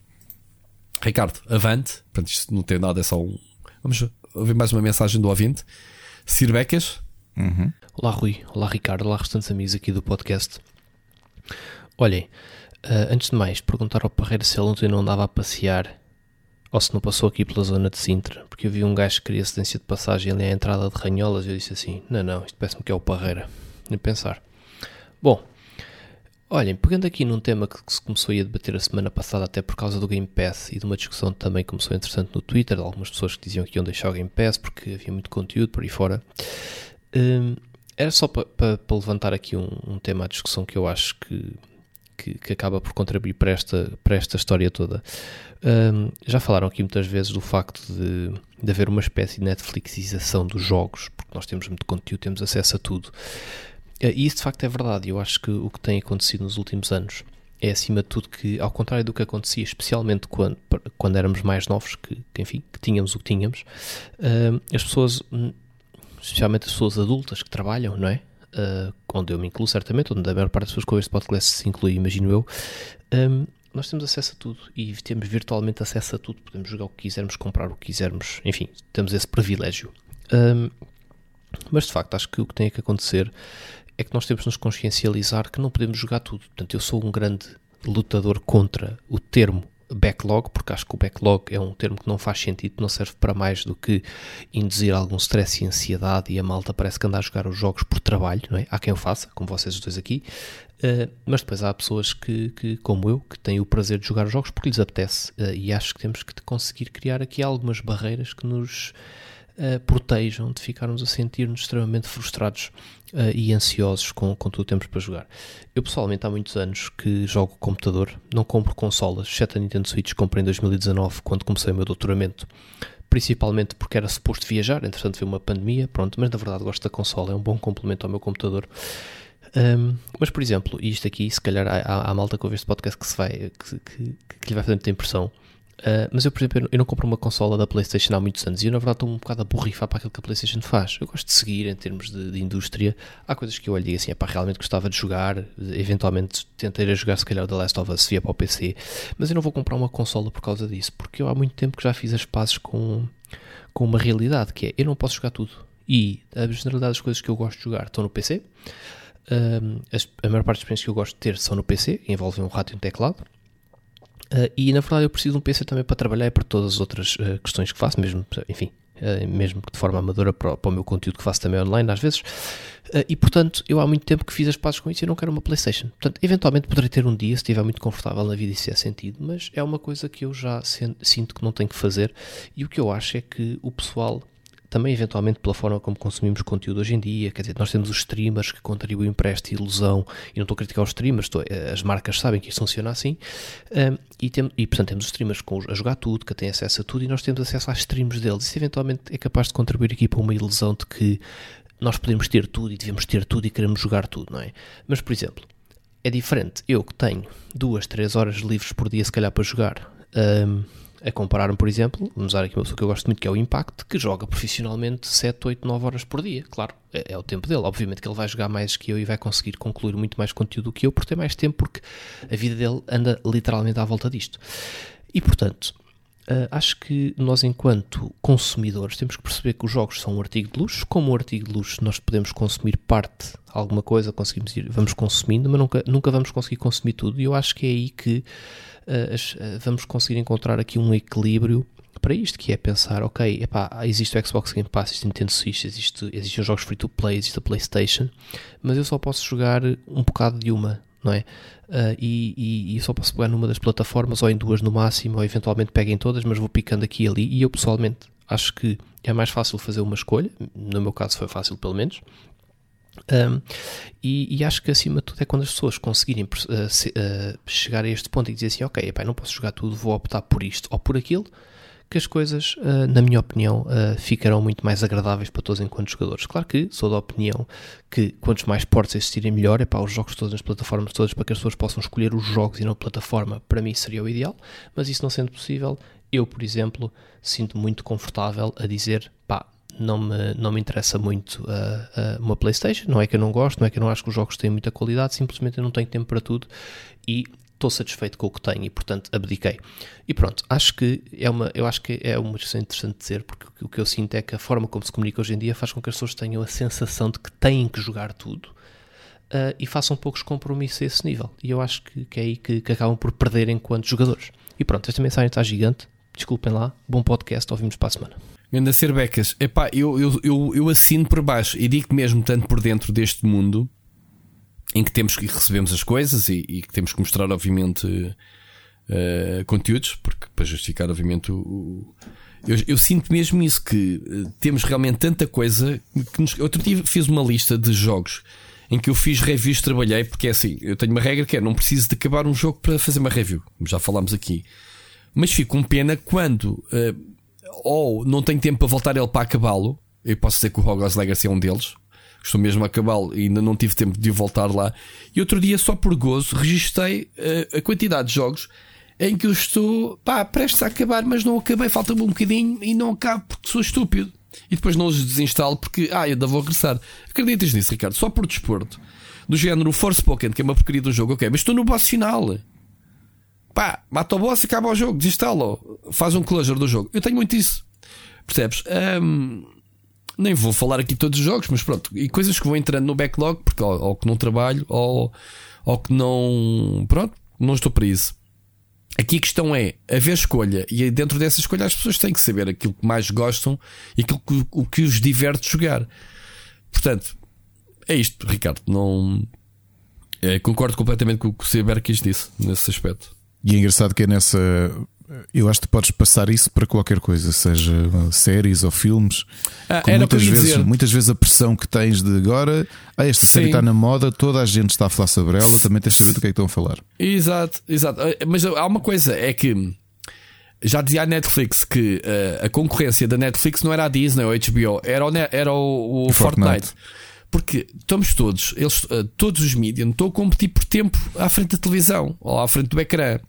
O que é que acontece? Tu dizes que não tens tempo para jogar este jogo porque se calhar estiveste a fazer um binge eh, do, do Last of Us ou de outra série qualquer. Essas 10 horas que investiste numa, numa série são 10 horas que não acabaste um jogo. As pessoas nem pensam nisso, Ricardo. O nosso, eu, eu, eu penso muito porque o meu dia a dia é tão linear, sobretudo com esta cena do Covid, que eu consigo exatamente saber quando e quanto tempo eu tenho para ver um bocado o episódio de uma série? Eu consigo fazer esse exercício. Quando deito, hora do almoço e não sei o quê, muitas vezes anda por ali. O tempo que eu dedico aos jogos, quanto é, o tempo é que eu tenho para jogar, para me divertir ou para trabalhar, para fazer qualquer coisa, eu tenho esse tempo muito controlado, porque eu preciso mesmo controlar o meu tempo, porque tenho uma profissão que me rouba muito tempo. Um, em que não posso estar a jogar nem, nem trabalhar conteúdos de jogos. Um, percebes o que eu estou a dizer, Ricardo?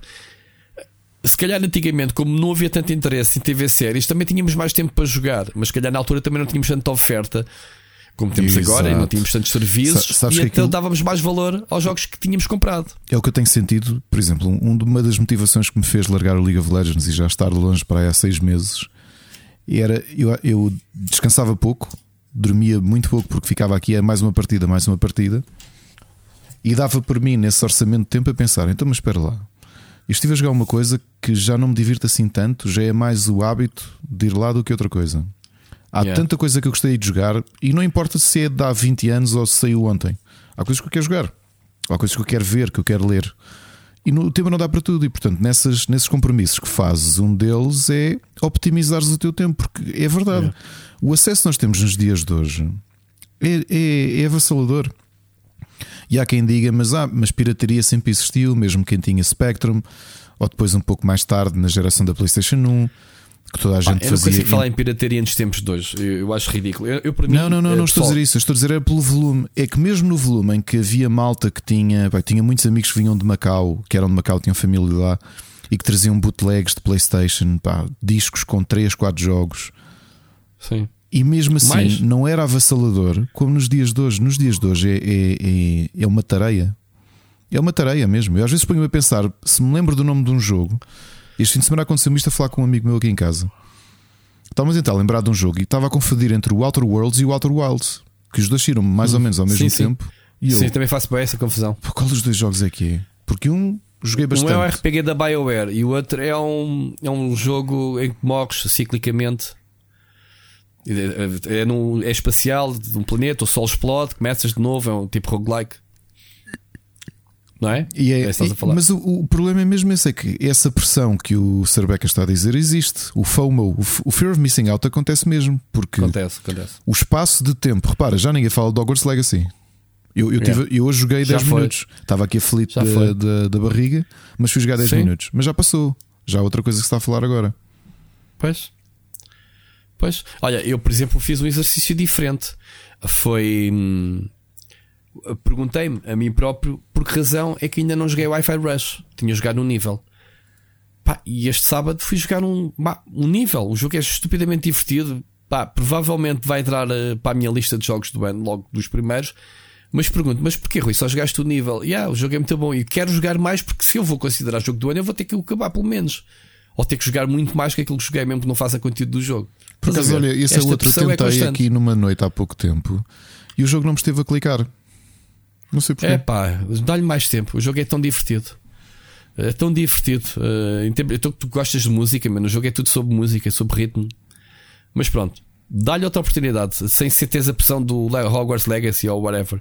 Porque o jogo quando foi anunciado Olha, tinha muitos de jogos em mãos e, e hum, ignorei, basicamente. Mesmo Hogwarts Legacy, eu acho para quem joga Open Worlds, sabe que há ali um ponto em que tu enjoas todos os open worlds que eu joguei, eu tive um momento ah, claro. em que olhei para o jogo e disse assim: Epá, preciso Sim. de parar de jogar durante uma semana história, ou qualquer Sim. coisa. Não, nem isso, nem me apetecia. Nem me apetecia fazer a missão principal. Foi, ok, já explorei imenso, agora já fiz umas contas quests, agora preciso de não jogar a isto. É. É assim. Bom, Sir Becas, espero que estejas. Eu concordo muito do que tu disseste. Obrigado pela tua mensagem mais uma vez. Ricardo, temos aí uh, nomeados BAFTA. Isto foi hoje, não foi? Uh, tens conhecimento? Não, do, não vi, do, não vi os nomeados do que deste ano. Olha, está aí a lista. Um, eu, eu, eu, eu, confesso que meti aqui, pensei que tu tivesses uh, olhado para isto. Temos o, o God of War, tem 14 nomeações, portanto, eu acho que foi o jogo que mais foi nomeado. Portanto, obviamente, sendo jogo do considerado um dos jogos do ano, do ano passado. Portanto, tem a melhor jogo do ano, banda sonora, direção artística, portanto. Uh, muitas indicações para, que tem. Um, entre o melhor jogo tens o Elden Ring, o Stray, o Vampire Survivors. Pá, não sei como é que este que está aqui metido no meio. Toda a gente diz que é bom, eu não consigo jogar. O Marvel Snap e o Cult of the Lamb. Curioso. Tu gostaste muito né, do Cult of the Lamb. Uhum. E o Marvel Snap já não joga há dois meses. Saí completamente do jogo. Eu também uh, joguei naqueles dois primeiros dias, três, ok? Jogo de cartas. Eu farto muito rapidamente destes jogos, por muito bons que sejam, infelizmente. E pronto, basicamente é isto uh, que foi lançado. Os nomeados, uh, o, aliás, o finalista vai ser anunciado dia 30 de março. Ok? Depois, mais tarde, retomaremos este, este tema também. Um, Ricardo, vamos para a próxima mensagem e temos que avançar com o programa porque em, gravar enquanto eu tenho voz, pelo menos, uh, e tu tens inteiro, né? não, não consegues estar muito tempo sentado. Há aqui temas que eu vou deixar para a próxima semana. Um, vamos ouvir a próxima mensagem do Luís Andrade. Olá, meus amigos. Rui e Ricardo. oh, Rui, espero que tenhas uh, visto muita coisa boa aí em Barcelona. E Ricardo, eu estou contigo, caro, caro amigo, eu estou contigo. Sim, eu sei. Os problemas de Pokémon, os problemas existenciais. E é assim e lá passaram três anos, fez recentemente, em que uma coisa vinda da China apareceu cá à nossa porta. Entramos em pavor, em loucuras, em terror, mas ao fim de três anos ainda estamos cá, não é? Ora bem, meus amigos, eu, antes de mais, eu quero-vos dizer que parece impossível que as pessoas com visão que conseguem mandar-vos mensagens, não o façam. E Miguel Nogueira, Carlos Duarte. Ah, pois o Carlos Duarte é aquela pessoa que faz as coisas do nada, que de vez em quando não é nada, mas que tem muita piada de nada e que hum, não sei de nada, mas que de vez em quando fazia nada de mensagens para vocês e agora nada. É chato, Carlos. É muito chato, Carlos. E sim, eu acho que sou ainda o único ouvinte desta rede que ainda ri-se ao ouvir-te, chora ao ouvir-te e está desesperado para um novo episódio que tu ultimamente andas a falhar. Andas a meter não na quarta, mas na quinta e na sexta, Carlinhos. Não pode ser, amigo. Não pode ser.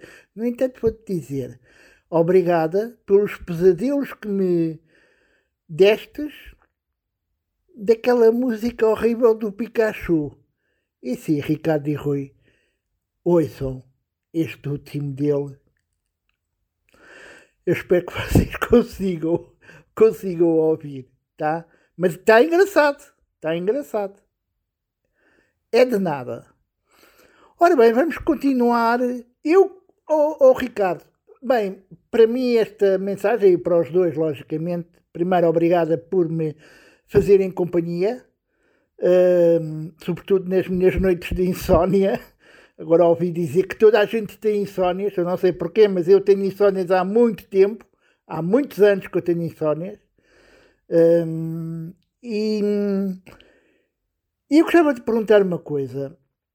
Eu não sou completamente cego, eu sou ambliope. Aliás, como vocês viram na, no Fórum Fantástico, uh, eu consigo me movimentar. Embora hoje em dia esteja a minha visão pior, porque, pronto, uh, como vocês devem saber, glaucoma não é curável, é incurável, é uma, uma podemos dizer que é uma lesão do nervo óptico, mas que degenera o, o nervo óptico, portanto uh, vai piorar sempre. Uh, eu não sei quando é que eu vou ficar cego, nem quero saber, uh, quero desfrutar da pouca imagem que eu tenho.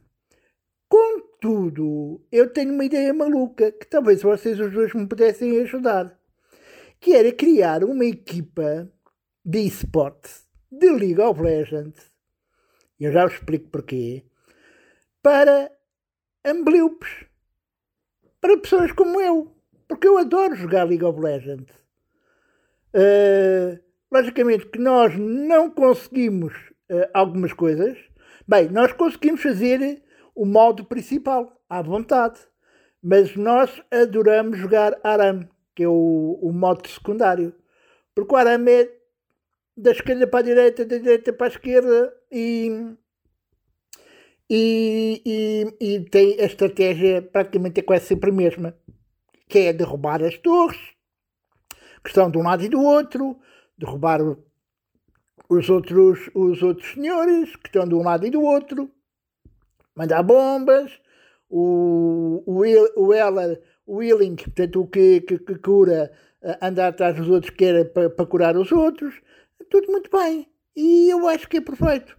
O, uh, o modo normal, o modo normal, nós conseguimos, e eu falo por mim, eu consigo jogar, mas há muito pouca gente. Quando eu começo a dizer, ah, hum, eu peço desculpa de alguma coisa porque eu sou ambliopa ou eu vejo muito mal, eu sou sempre quicado. É, é isto, mas, este, mas eu jogo bem. Eu, eu sou hum, supporter. Uh, e, e, e, jogava, ah, era bom, era um bom suporte, não era de, de, de, equipas de esporte daqueles de topo, mas eu jogava e sabia, e sei jogar, ainda sei jogar. Porque assim, as teclas são as mesmas. A gente, mesmo sem ver, praticamente um, jo um jogador profissional nem olha para as teclas. Ele sabe aquilo de cor. Eu sei as teclas de cor, sei o, os movimentos todos de cor. Estão a perceber? Era bom ver se uh, mais gente que tenha o mesmo problema que eu e que adora jogar videojogos, que adora jogar League of Legends, que se junte para formarmos uma equipazinha, sei lá, olha, para batermos nos eh, G2, eh, nos For the Win, é, dizem assim, ah, vocês jogam, vocês são profissionais, mas nós conseguimos uh, vos derrotar. E não vimos a ponta de um corno, não é? Ora bem, em termos de séries, eu continuo a dizer que eu gosto muito de séries. Tenho imensa pena que a HBO Max não tenha suporte em português ou em brasileiro ou em português do Brasil, o que isso dificulta imenso. Uh, eu estou à espera, uh, porque eu vou só, eu vou só fazer eh, uma subscrição de um mês que é para ver o, o Last of Us, que vocês dizem que está muito bom, e eu acho que sim. Agora, as outras plataformas, portanto, a Prime, Prime Video, Netflix e a Disney Plus tem, tem suporte em português do Brasil e é ótimo. Aliás, a Disney Plus até tem muita coisa em português de Portugal. E isso é bom. Isso é bom porque a gente eu consigo. A outra coisa boa é que eu estou quase, quase, quase a receber. Eu, eh, para a semana já vou receber uma Alexa que me vai facilitar algumas coisas para a televisão de mudar de canal, por exemplo, na, mesmo nos canais de streaming, um, de procurar uma, uma, série que eu quero ver, uh, de colocar num determinado episódio, uh, para, eu, para eu poder ver e assim facilita-me imenso, porque tenho que estar sempre a levantar-me, tenho que meter a tromba, a minha tromba, mesmo à frente da televisão, e, e depois ver uh, vesgamente uh, se procuro o que eu quero ver mas tenho visto muita coisa. Aliás, Ricardo, há uma série agora nova, tipo, uh, uh, é coreana também, e junta 100 atletas, super atletas da, da Coreia do Sul, numa competição, uh, e é muito giro, porque vê-se ali muita competição entre eles, e eles são jogadores, atletas olímpicos, atletas com montes de coisas, que montes de, de modalidades, alguns que se parecem umas torres autênticas com os braços quase o triplo dos meus, e é muito engraçado. Outra coisa muito gira, caros amigos, quando da próxima vez me virem, não me vão reconhecer porque eu já recebi os meus dentinhos novos. Ah, pois é. E há outra coisa, eu vou fazer uma operação para emagrecer, que é a redução de estômago. E eu pedi à médica para me parecer muito parecido ao Brad Pitt. Cá, se não for possível, o Diogo Morgado até no papel do Jesus até ficava bem, não é? Eu acho que sim. Pronto, não é que eu veja lá muito bem, mas uh, tem que ser. Temos que tentar uma coisa. Já agora eu sou um sexagenário, e sim, passei dos 60, nenhum de vocês se lembrou, apesar de estar meu, na minha página do Facebook, mas eu compreendo, vocês os dois não vão ao Facebook. Eu não compreendo uma coisa. Desculpe lá de eu estar a falar muito, mas eu não falo muitas vezes, está bem? Portanto, vocês não se preocupem. Comecem a chamar-me nomes, digam alguns palavrões, não há problema nenhum. Deixem-me falar. Vocês gostam do Twitter? Porquê? Vocês adoram o Elon Musk? Gostam muito? Eu acho que o Twitter é a pior rede social da atualidade é capaz de ser pior que o TikTok. Porque no TikTok nós vemos pessoas de idade a brincarem e a dizerem coisas parvas para as pessoas mais novas. E depois na, nas mensagens parece que são insultadas. No Twitter, não, no Twitter toda a gente se insulta uns aos outros.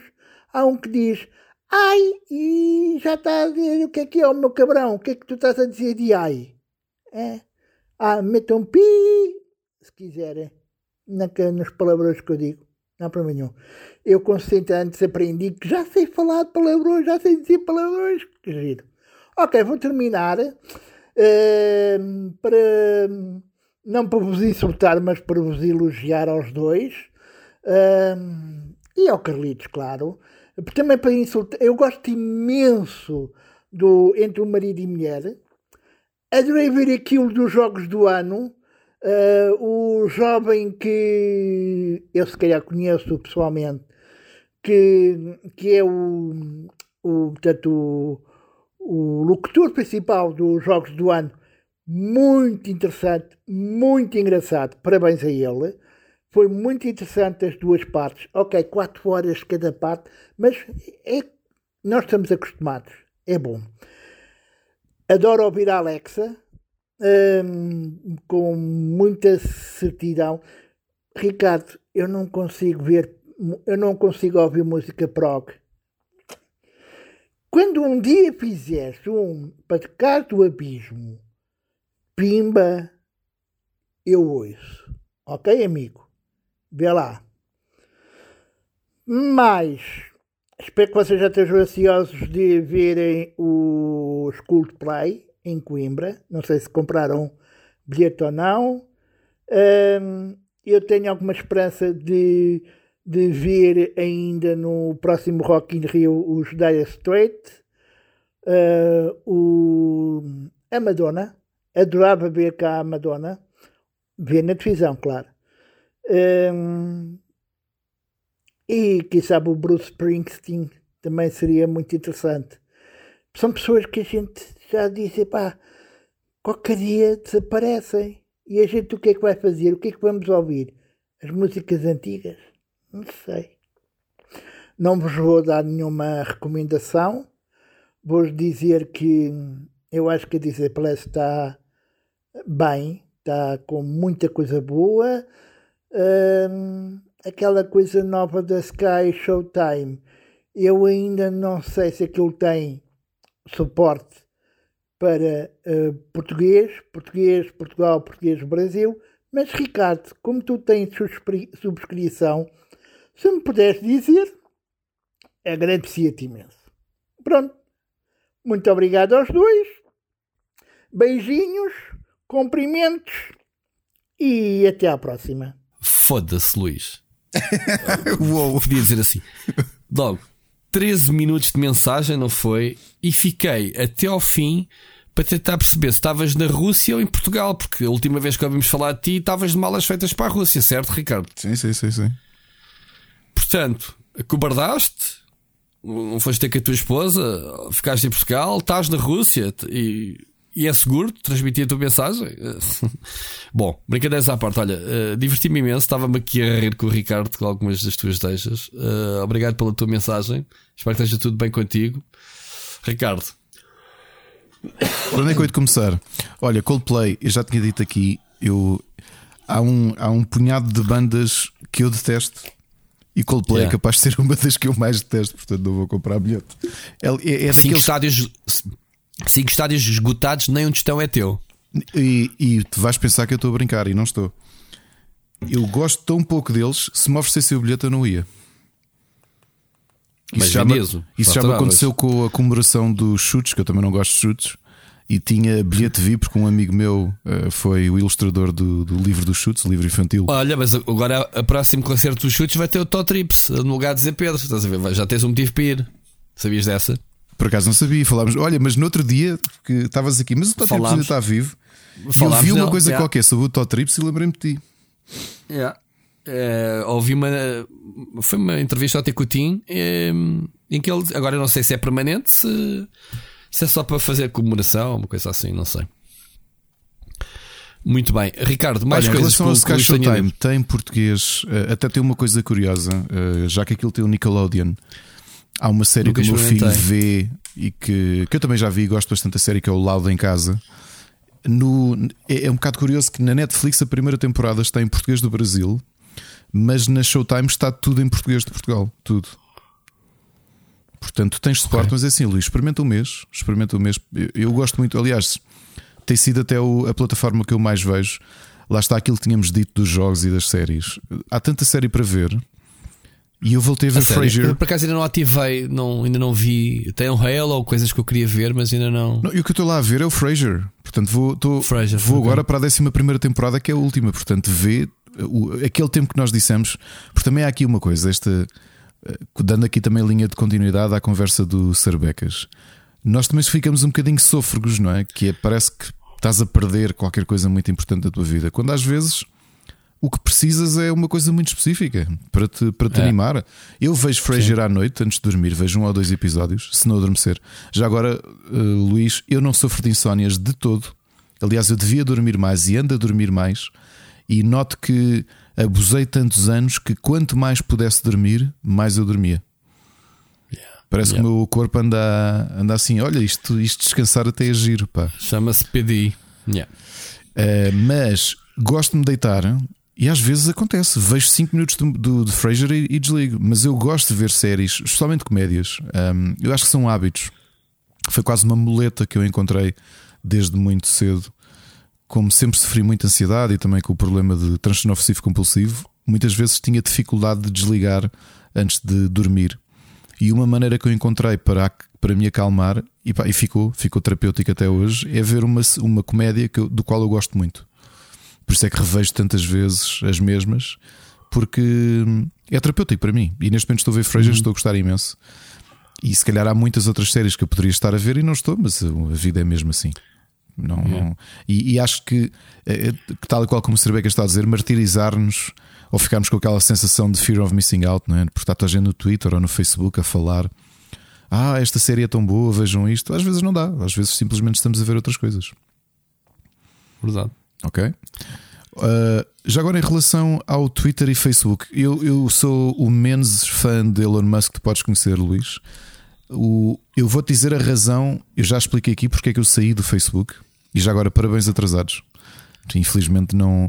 Eu até estou para fazer uma coisa, Rui, que com, quando tiver tempo, que não sei quando é que isso vai ser, que é aproveitar para passar para o meu Google Calendar uh, os aniversários das pessoas que, pá, com quem tenho uma relação mais próxima, se dá também para me lembrar de lhes dar os parabéns, porque o Facebook neste momento só serve mesmo para isso, para mim, pelo menos.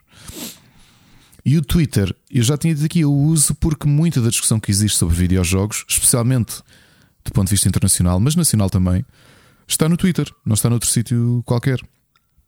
E é a única razão, mas mesmo assim eu vou lá muito pouco. Aliás, Luís, tu, tu não andas pelo Twitter, mas se reparaste, tanto eu como o Rui estamos muito longe do, do, das redes sociais. E, e vou-vos dizer que foi das melhores coisas que eu fiz nos últimos 12 meses foi fazer um detox de redes sociais, porque acreditem que é mesmo, mesmo tóxico e é mesmo doentio. Só mesmo necessário. Quantos são os minutos que eu passo por dia é. numa rede social? Às vezes até me esqueço de. Pá, eu tenho andado a partilhar coisas com Andrias de um, dois dias de atraso, man. nem sequer. É. Eu, eu, eu, estou contente de não de ter perdido, porque houve uma altura assim, eu senti que passava muito tempo no Facebook, irritava muito no Facebook. E o, o algoritmo do, YouTube, do, do Twitter neste momento também não se recomenda. Ou seja, não, tu, não, de todo, de todo. Tu, em 10 posts que te aparecem, 9 tu não segues. Alguém há de seguir a tua rede e o gajo mete ali à frente é a pensar que tu tens interesse e então a porcaria que aparece é, é brutal. Bom. Ricardo, siga. Luís, obrigado por, uh, pelo, pelo teu tempinho. Uh, muito divertida a tua mensagem. Uh, sem ser parva, como às vezes tu és. Grande abraço para ti. Deu para me descansar aqui a voz. Gostei de te ouvir, amigo. Espero que esteja tudo bem, genuinamente contigo. Uh, epá, isso, e fartei-me de rir com a, tua, com a tua perspectiva de criares uma equipa de League of Legends ceguetas para dar na pá dos grandes. Uh, brutal. Eu apoio essa ideia se for para a frente, se alguém quiseres patrocinar. Fiquei aqui no, na dúvida. Se tu jogas bem e se tu entras nas partidas e sabes o que tens a fazer, porquê é que tu dizes que és cego? Limita-te a dar uma coça nos gajos.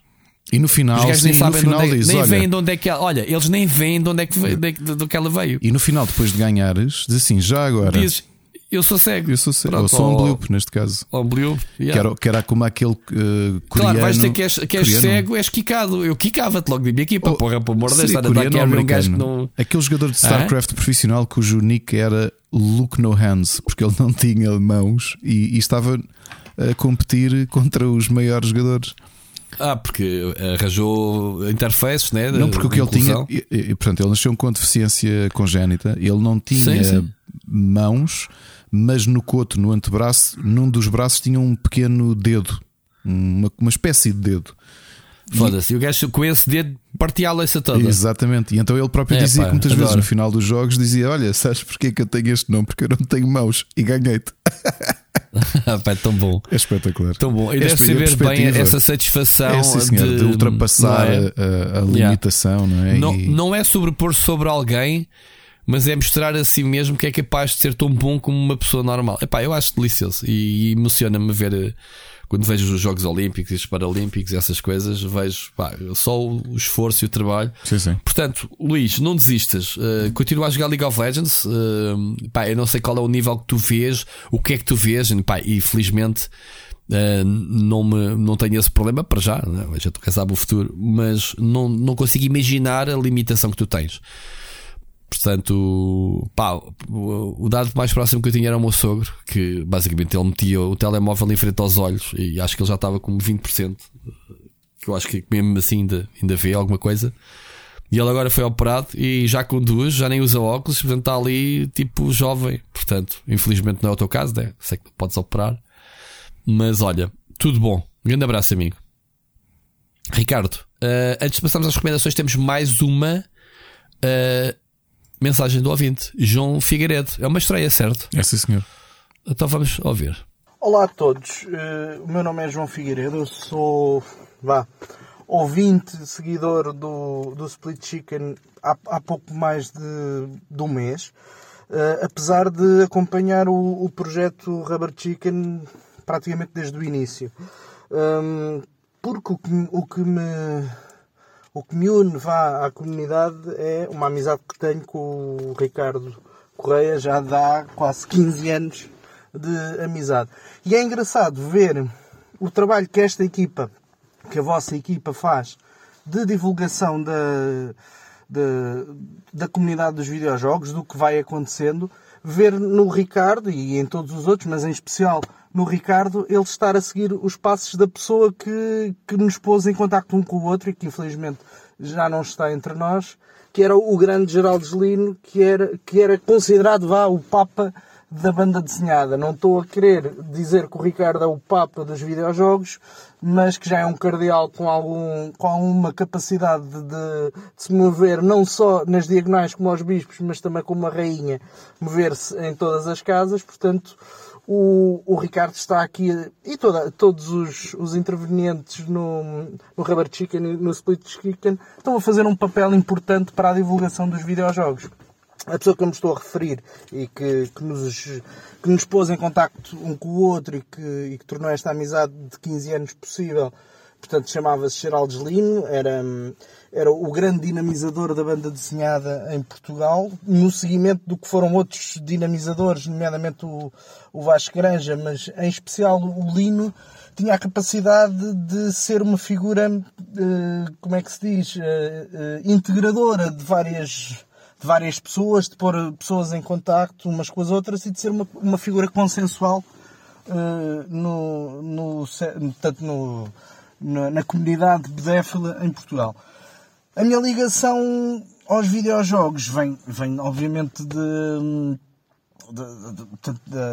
da, nossa, da nossa vivência enquanto, enquanto jovem, entre aspas, eu também já estou quase na, na casa dos 40 e, e portanto, desde miúdo que nasci com, com os videojogos, cresci com os videojogos e portanto tem sido, tem sido esta, este acompanhar de, do, de dois hobbies que eu gosto bastante, a banda desenhada e os videojogos, e, e é engraçado uh, que o Ricardo, que é um dos meus melhores amigos, uh, também uh, ser, um, ser, ser, comum, portanto, os gostos. dizer, dizer mais o quê? Que ao, ao, ao estar agora a assistir um, uh, aos programas que, que, vão saindo, não digo diariamente, mas que com, com, com alguma frequência, permitiu-me estar a, a, ficar a par do, do que vai acontecendo, quer em Portugal como, como no mundo, a nível dos videojogos, e permite-me, agora que estou numa fase da vida em que, em que posso voltar a dedicar-me mais aos hobbies que gosto, nomeadamente a ler e, e fazer banda desenhada e, e jogar videojogos, um, permite-me o, o, o, universo do Rubber Chicken e, e, e dos podcasts do Split Chicken uh, permitem-me ir acompanhando e, e, escolher acima de tudo o que é que eu vou querer jogar, o que é que eu vou querer consumir enquanto, enquanto entretenimento. E, e nesse aspecto, de facto, toda a equipa está de parabéns e arrisco-me a dizer que o, o Ricardo Correia é neste momento o geral deslino dos videojogos. E para ti, Ricardo, em especial, tu tens coisas que o Geraldo Slim tinha e, e, é, e, isso é, é, excelente, porque tu tens um bigode eh, tão característico como o Geraldo Slim tinha, eh, não tens um nariz como o Geraldo Slim tinha, portanto faz favor de deixares crescer um nariz característico, é a tua missão para, para, este, para este trimestre. Uh, obrigado por seres o meu amigo do trimestre há mais anos em, em, em atividade. Coisas que, tu, que, que, te falta para seres o Geraldo lindo dos videojogos. Tens que dar cabo da tua garganta, ficar com uma voz característica, assim um bocadinho mais fina e, e depois hum, eu não sei se existe este termo, se existir podem cunhá-lo, desde que, desde que digam que fui eu que o criei, mas pronto. Uh, se existirem jogos feitos por, por anima, uh, amadores de, do mundo dos videojogos serão sempre, e se forem divertidos, serão sempre fan jogos, mas fan com A e não com o de fan de diversão. E portanto, Ricardo, tu tens que começar a dizer é um fan jogo, um fan jogo. E quem percebe a piada percebe. Para terminar, queria, queria mais uma vez dar os parabéns a todos e continuem o bom trabalho. Ok. Opa, Ricardo, o que é que tens a falar do João Figueiredo? Mensagens pessoais. Olha, primeiro para começar, João, obrigado pela tua mensagem. Na sexta vão poder conhecer o João, é uma pessoa com quem eu trabalho já. Não só um amigo, começámos a falar um com o outro eh, por trabalho, curiosamente. Concorremos os dois a um concurso de banda desenhada nos Açores sem nos conhecermos pessoalmente, portanto foi tudo através da internet, isto em 2000 e... A maneira como ele fala da vossa relação eu senti um bocado com ciúmes, ó Ricardo. Eu pensei que era o Only One, afinal eh, Rui, é assim, muitos. É assim, é, é, às vezes teres a noção da realidade pode, pode doer. Olha, teres um para a quinta, outro para a sexta, está bem. Exato. o João falou aqui do o Geraldo Lina, já falei dele várias vezes. É uma, aliás, quando ele faleceu, falámos dele aqui no, no programa. Eu acho que o João está a exagerar por várias razões. Uma é verdade que o, o Lino era extremamente agregador e era uma figura, e ainda é uma figura consensual. E, e eu não, não sou nada agregador, João. Portanto, não é um esforço meu. E falei nisso quando foi o programa de, de dos melhores jogos do ano.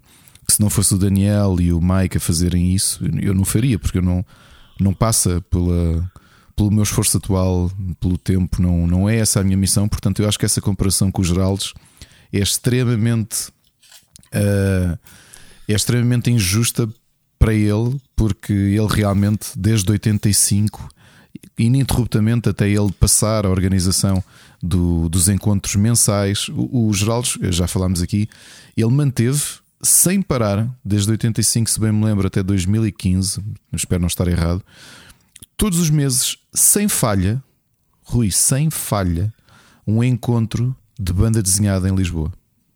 Todos os meses um jantar. Ok? E, e, o que é que o Geraldo fez? E eu já falei nele aqui porque eu fui uma das pessoas visadas. A Ana, tam, a Ana também uh, fez parte desse, desse grupo, assim como muitos artistas que nós conhecemos e escritores nos dias de hoje. Ele deu muita visibilidade a jovens a criadores. Ok? Tu ias ao encontro mensal e não só tinhas lá os históricos, um José Rui, uh, mas depois também tinhas estas novas gerações que começaram lá e essa e é uma coisa que nunca vou esquecer. Portanto, esse era ele que fazia a coleção das fanzines, não era? Que era, sim, senhor, a maior coleção. Uh, uma das maiores coleções que se conhecem é dele, tanto que a família doou todo o espólio à Câmara Municipal da Amadora e vai, e foi, vai ser aberta, se é que ainda não abriu, a Biblioteca a Geral Lino, precisamente por isso. Mas, mas tirando a parte colecionador, porque ele, ele era sobretudo um impulsionador produzir fanzines em que demonstrava jovens artistas, jovens escritores que aqui que estavam a aparecer, tentava ao máximo do bolso dele criar essas, essas, eh, esses fanzines e, e desde sempre, quer dizer, não há nome nenhum, mesmo a malta que tu vês hoje na Marvel, os primeiros passos dados à comunidade, digamos assim, à, à, à sociedade bedéfila, passava pelo Geraldo Lino. Eu, eu, eu acho que é extremamente injusto. Não, não, esse não sou eu. O Geraldo Lino é o Geraldo Lino.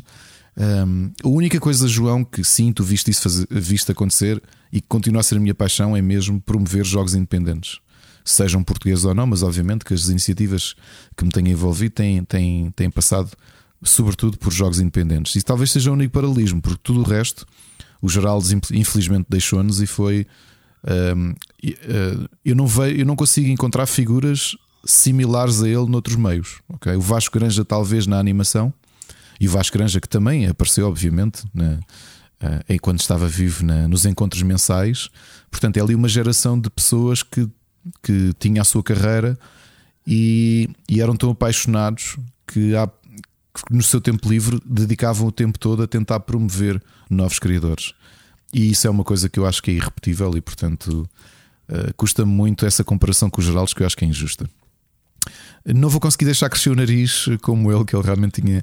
Ele era uma, uma coisa que quem, quem, comprar ou quem tiver acesso à banda desenhada portuguesa desde os últimos dois anos e no futuro, eu acho que cada vez mais vamos ver o Geraldo Lina surgir nas bandas desenhadas, como já surgia quando ele era vivo. Mas ele era uma figura tão única, era, era eh, fisicamente tinha, tinha um, um, uma cara que, que, que, apetecia desenhar, tinha assim realmente um nariz uh, característico, tinha um, um, bigode farfalhudo e depois a voz, que essa assim é irrepetível, mas que, que, que, quem conviveu com ele sabe do que é que estamos a falar. E, e é isto, olha, vou, Rui, aqui para nós vou deixar uma, uma um, há uma nota daquilo que o João disse que eu sinto que tem acontecido com muita gente e é interessante, que é pelo aquilo que nós vimos das nossas estatísticas, muitas das pessoas que nos ouvem estão aqui na casa dos 30 e nos 40. Portanto, a triagem que tu fazes do, do acesso ao entretenimento uhum. se lhe passa um bocadinho por aquilo que nós sugerimos aqui. Eu farto-me dizer aquela do. Como é que o Dead Guy the Glasses dizia que era.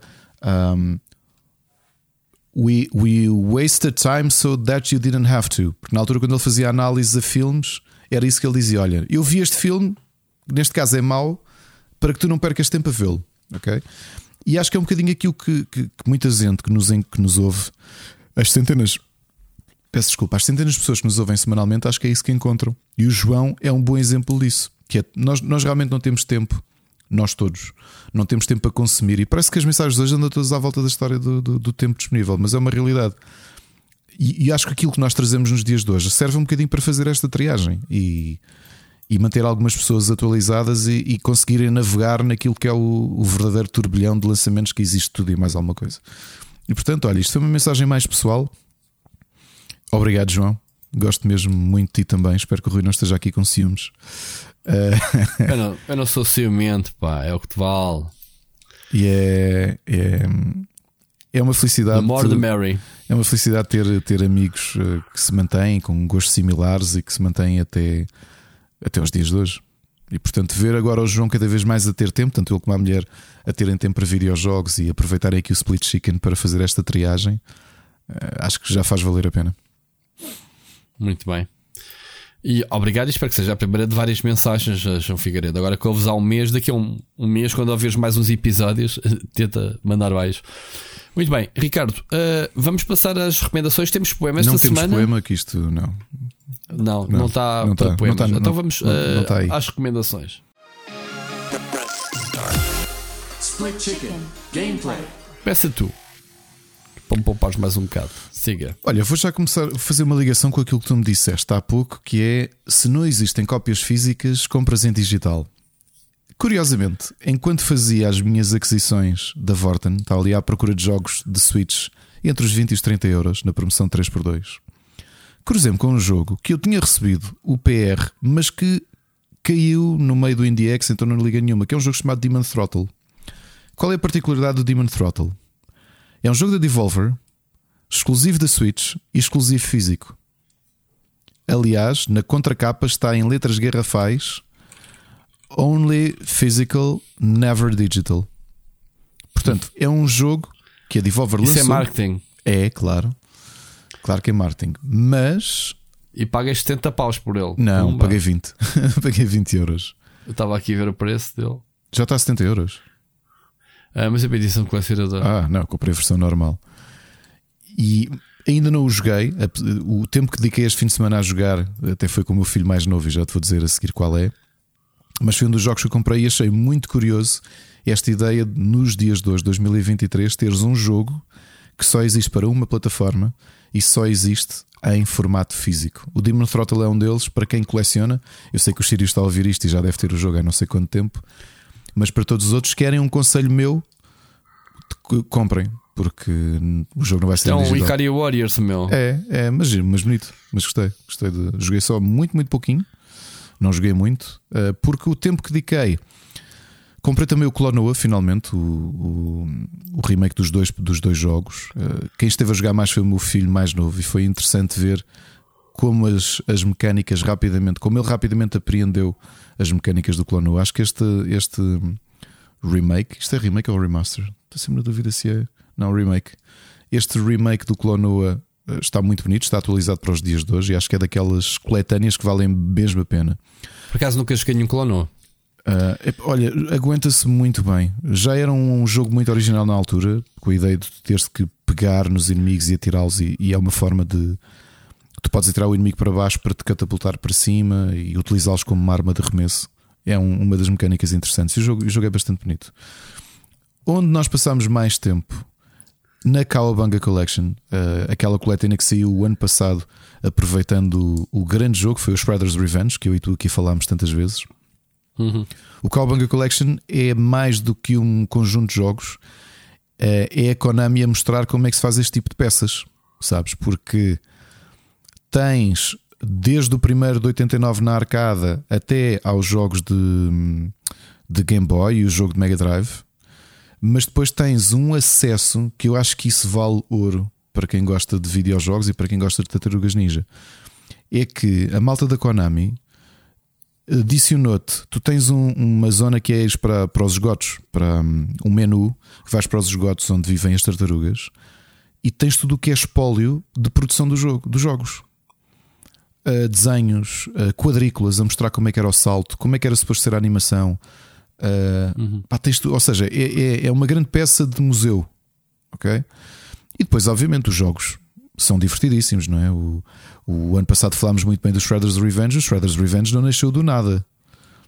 Ele, ele apanhou muita influência naquilo que são os excelentes jogos que já existiam, da, da Konami, sobretudo, de side-scrolling beat'em ups das tartarugas. E andei a jogar, olha, tive a acabar uns quantos deles. Com o meu filho mais novo, mas depois houve ali um que o meu filho mais velho também se juntou, então acabámos o jogo a três.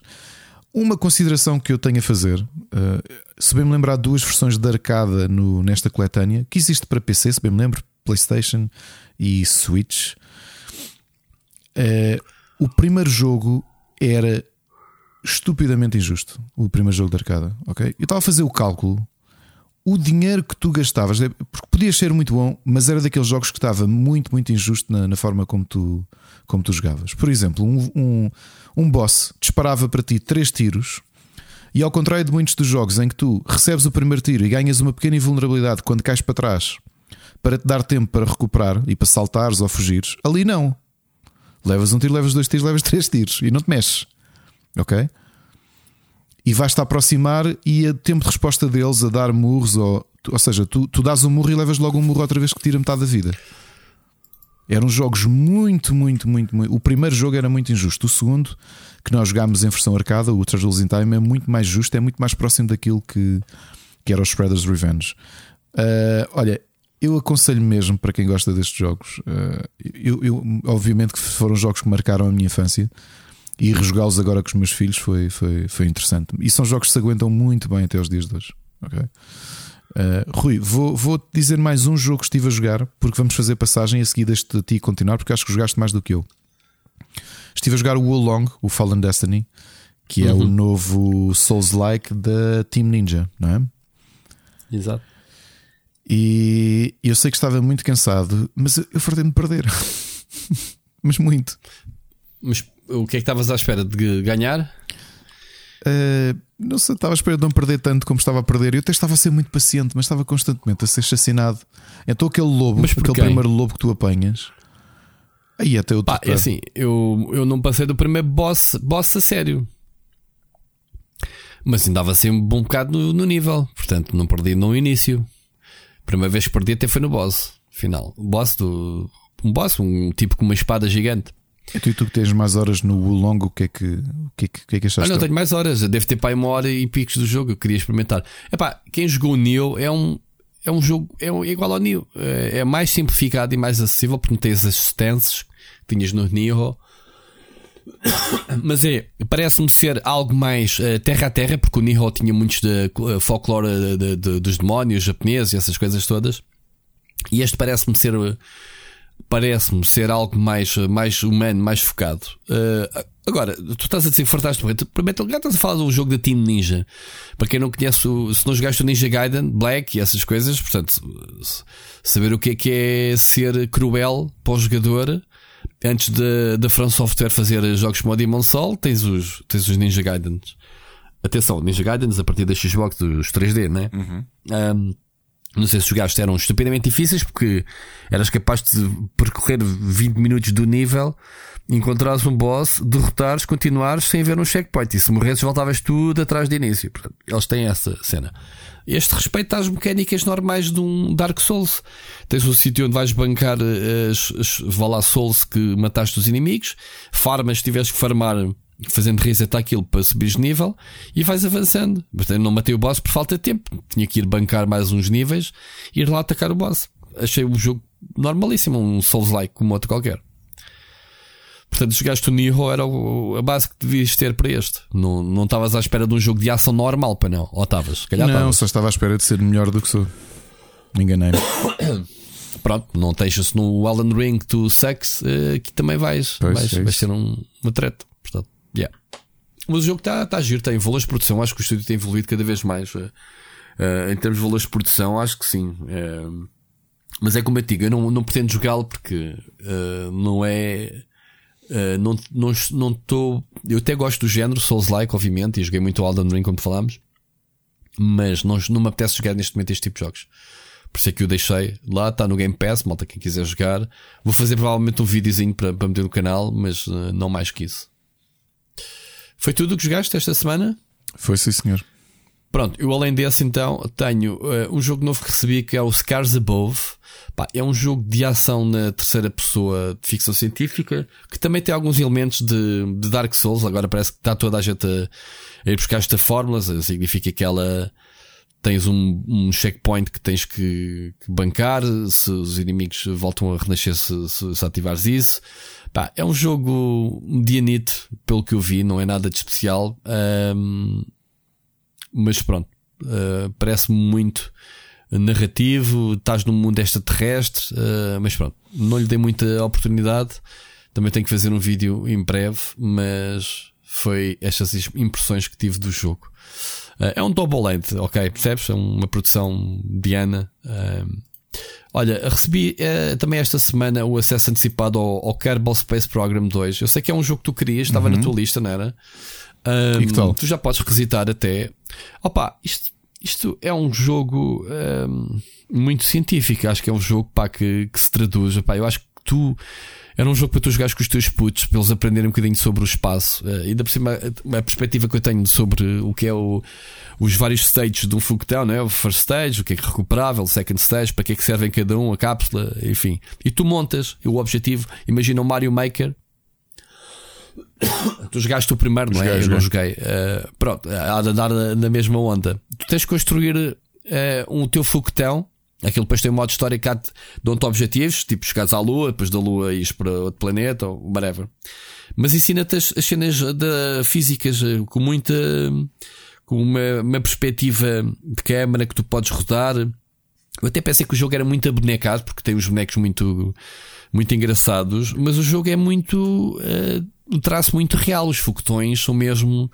Tu podes escolher vários componentes, se fazem sentido ou não uns com os outros, se, dependendo do tamanho da cabine, tens que ter um, um first stage, um second stage uh, com proporções semelhantes, depois tens que ver a potência dos motores. Pá, depois tu fazes o countdown, uh, controlas no ar, uh, o, portanto, a inclinação do foguetão, né? vais corrigindo as rotas, para meteres o foguetão no espaço. Pai, não avancei muito, fiz o tutorial e um bocadinho mais, mas é, anda nisto. E o jogo tem muito dado científico, muita coisa engraçadíssima que tu podes aprender com o jogo. Eu acho que isto era daqueles jogos, se calhar até está, uh, mas deviam estar numa escola, porque eu acho que o jogo se foca mesmo em conceitos reais. De, apesar do jogo ser uh, fictício, não é? Em termos de história, estudos, bonecos, mas uh, os conceitos são reais, estão lá todos. Muito bem feito. E é simples, tem um sistema de snap, tu pegas nos, nos, no, nas peças e vais arrastando para o foguetão e é muito fácil. Tu, tu puto de 5 anos vai arrastar as peças e fazer construções completamente estapafúrdias e depois perceber se aquela porcaria arranca ou não, tentar perceber porque é que não arranca, de onde é que vem os problemas, porque é que o gás explode a meio, o tipo de combustível, essas coisas todas. Portanto, se queres entrar nos pormenores, o jogo vai-te dar dessas coisas todas. Portanto, é isto. Acesso antecipado. O jogo está muito interessante para já. Depois, olha, dei mais algum tempo do Metroid Prime. Eu tinha feito já um vídeo antes de, na, na, antes de, antes de ir para Barcelona, isso, mas agora estive a jogar até foi este fim de semana. Uh, Continuo-me a gostar bastante da perspectiva do jogo na primeira pessoa para um Metroidvania. Estou habituadíssimo a ver o 2D. Avancei já um bocado, não muito, mas estou a gostar. Estou, estou a gostar do que, do que estou a ver. Uh, ainda, mas ainda estou a, a adaptar-me, digamos assim, às mecânicas. Enquanto. Um, não sei por que razão, só agora é que instalei o Game Boy Color, o, que está disponível para, para os assinantes né, do serviço da Nintendo Online, né? Assim que se diz. Uhum. O que é que eu estive a jogar? Estive a jogar o Super Mario uh, Bros 3, que até está incluído o primeiro uh, Super uh, Mario Bros. Aquele primeiro que é dar cabeçadas aos canos. Não sei se jogaste isso. Eu joguei isso no Spectrum, sim, primeiro sim, sim, que sim, sim, sim. Com, com o Mario um, que está lá, muito colorido até, bastante diferente. Um, e joguei o Legend of Zelda, o Mini Cash, uh, o mini, Miniscap, como é que é que se diz? Miniscap. Miniscap, disse bem. Uh, epá, e dou por mim a avançar no jogo. Tipo, pai, estou a divertir-me com o jogo. O jogo é tô... Eu ainda não tinha jogado, portanto, os jogos antigos do Game Boy não joguei. E acho que vou jogá-lo. Acho que vou. Acho que vou continuar a jogá-lo. Uh, já tinha jogado qualquer coisa, não sei em que versão, porque o conceito dele meter o capuchito, né, aquela personagem viva, que agora não me lembro o nome, e reduzir o tamanho do, do link para entrar nos buracos, eu já vi isso noutro jogo da série. Ou foi este jogo, Ricardo? Posso estar a fazer confusão. Não estás a confundir com o Link Between Worlds que ele conseguia hum, planificar-se e entrar nas frestas de- das paredes? Não, isso, isso até é recente, sim. Não, mas não é esse. Não, isso, isso lembro-me de ter jogado perfeitamente. Pronto, devo ter jogado alguns num dos emuladores da Nintendo ou assim, essa, esta versão. Porque não tinha jogado propriamente esta do, do, do Game Boy. Provavelmente já tinha jogado na, na- em, em anteriores ofertas da, da, da Nintendo, da WiiWare e essas coisas. Não sei. Sei que não me era, não me, não me foi estranho, pelo menos o conceito do jogo. Mas tenho que, tenho que jogar. Pá. Eu- o meu sonho é um dia acabar todos os jogos de Zelda. Que, que, que a Nintendo lançasse uma box com todos os jogos Ui. atualizados, estás a ver? Mas eles não vão fazer isso. Ah, O que é que eu joguei mais? Olha, ah, por fim, ah, e para dar o meu closure definitivo ao Diablo 3, começou esta semana a nova season, a season 28, e daqui a duas semanas, mais ou menos, sai a beta do Diablo 4. E eu pensei, ok, vou fazer a minha season final, não vou perder aqui muito tempo, já tive umas horas, tenho personagem já toda, toda poderosa para andar lá fazer os rifts, mas é o meu closure final quando acabar, quando me fartar, já não deve faltar muito para me fartar do jogo. Vou dar um uninstall definitivo. Vem aí o 4. Quero jogar a beta. Não sei se tenho que comprar ou não. A pré-reserva ainda tenho que ver como é que é ser da beta. Se não compro, portanto, é- o Diablo 4 é daqueles jogos que eu desaconselho a toda a gente a fazer, mas vou criar uma exceção. É aquele jogo que eu vou comprar ah, às cegas. Nem sequer vou esperar se vou receber o jogo ou não. Devo comprar. Ahm, nem sei quem é que distribui o jogo em Portugal neste momento, Ricardo. Não sei. Blizzard quem é que está a distribuir. Não faço ideia. E portanto, é isto que eu joguei esta semana. Ah, recomendações? Filmes? Recomendações. Bem, tu não tens nada, não, Ricardo. Não, continuo a ver. eh, Não, não, não adicionei nada de novo. Tenho andado aqui a oscilar entre ver Darkwing Duck, Sailor Moon e Frasier. Portanto, Ok, É isso. então o que é as coisas que eu vi? Olha, Alice in Borderlands, entretanto, acabei de ver já há um tempo, mas não tinha aqui falado. Não sei se a série foi cancelada ou não abruptamente, não se percebe nada do final em relação ao como é que começa. Havia perguntas eh, que precisavam ser respondidas e eu acho que foi um desfecho um bocado parvo. Não gostei do final. A série também não faz muito sentido, malta, portanto é mais divertida do que propriamente fazer sentido. O que é que eu vi mais? Duel. Já viste o filme Duel com o Brandon, o não, Fraser? mas, Está gostava no- muito, está- mas, mas gostava muito de ver. que está, que está, foi, foi, vai, está para Oscars, né? Porque ele, Brandon Fraser é o papel da vida dele, obviamente. A transformação dele. eh, Eu não, ainda não consegui perceber entre o que é que é boneco e o que é que é real. Quanto é que ele engordou ou não para o papel? Eu não faço ideia. Ah, sei que ele engordou, obviamente. eh, Ele no filme está desfigurado, mas ele faz um papel muito, muito fixe. Ah, o filme passa-se praticamente todo na, da casa dele. É daqueles filmes sem grandes orçamentos de cenário. Mas a história é, é gira. A relação dele com uma filha. E é isto. Vou dizer, mas vê o filme. É, é engraçado. Comecei a ver o For All Mankind, Season 3. Portanto, Ah. mas estou a picar aqui e ali. Ok, Porque eu ainda não acabei. mergulhei. Ah, e estou a adorar, como é óbvio. O For All Mankind é uma das grandes séries que toda a gente deve ver. Ah, está muito gira. Por tua recomendação, estou a acabar de ver o Your Honor. Your Honor. Ah, Estou pai no último episódio. que Queria ver se tinha acabado O de ver. último episódio para- quê? Da segunda temporada já? hoje. Não, da primeira. Ah. Isto vai haver a segunda. Eu não estou a ver a história continuar depois disto. Tem, tem, tem, tem, fim. tem. Acabou. A história acaba na segunda temporada. E eu até, até pensava Mas que ela já estava, estava na HBO. planeada f- Diz, diz. Até pensava que ela já estava na HBO. Mas eu estou a vê-la na HBO. Pois. Ah, a segunda temporada? Sim. Pá, ótimo se tiver entretanto, mas eu acho que não está. Bem, falta-me ver o, o o último episódio da primeira temporada e estou a gostar bastante. Mas ele carrega a série às costas. Carrega, mas o, o vilão também, o Baxter também é muito bom, meu. É, é- é um grande ator, só aquelas só as expressões dele eh, fazem. nem- Ele nem precisa de falar. É Aquele olhar dele, gosto muito daquele ator também. Ah, para quem não sabe a história, eh, tu falaste aqui, basicamente, o que, o, ele é um juiz, o, Brian Carlson, Carlson, como é que ele se chama? Cranston. Cranston, sim. Uh, é um juiz uh, bastante justo. E até, até é coisa rara que se vê, né? Ele vai aos locais dos crimes, uh, ver pelos olhos dele se faz sentido aquilo que lhe é contado nas audiências, o que é engraçado. Não é? é eu também gostei muito desse pormenor. Porque yeah. tu não percebes um, o que é que está a acontecer até veres e ele utilizar até o... perceberes Exato, Sim. a informação que tinha. muito engraçado. Ele aproveita o jogging dele para ir aconteceu qualquer coisa num sítio, não sei o quê, se faz sentido ou não que as testemunhas dizem. Pronto, engraçado.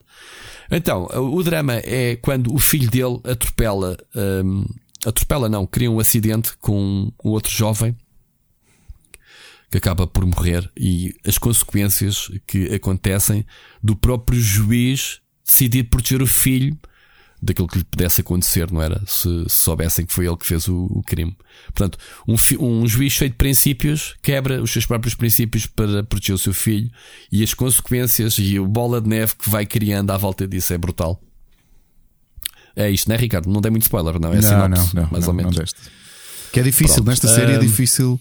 Porque acho é, que estragas é, um mas bocadinho. se calhar, se não disseres isto, também não ganhas interesse. É. Então, mas ele é um juiz e faz o quê? Yeah. Uh, mas pronto. Uh, Sempre que eu fui é um ver a série sem saber o que é que era, e só porque tinha o Brian Cranston e estava claro, na HBO. Claro. Pensei, ok, está na HBO, tem o Brian Cranston, deve ser bom. Yeah.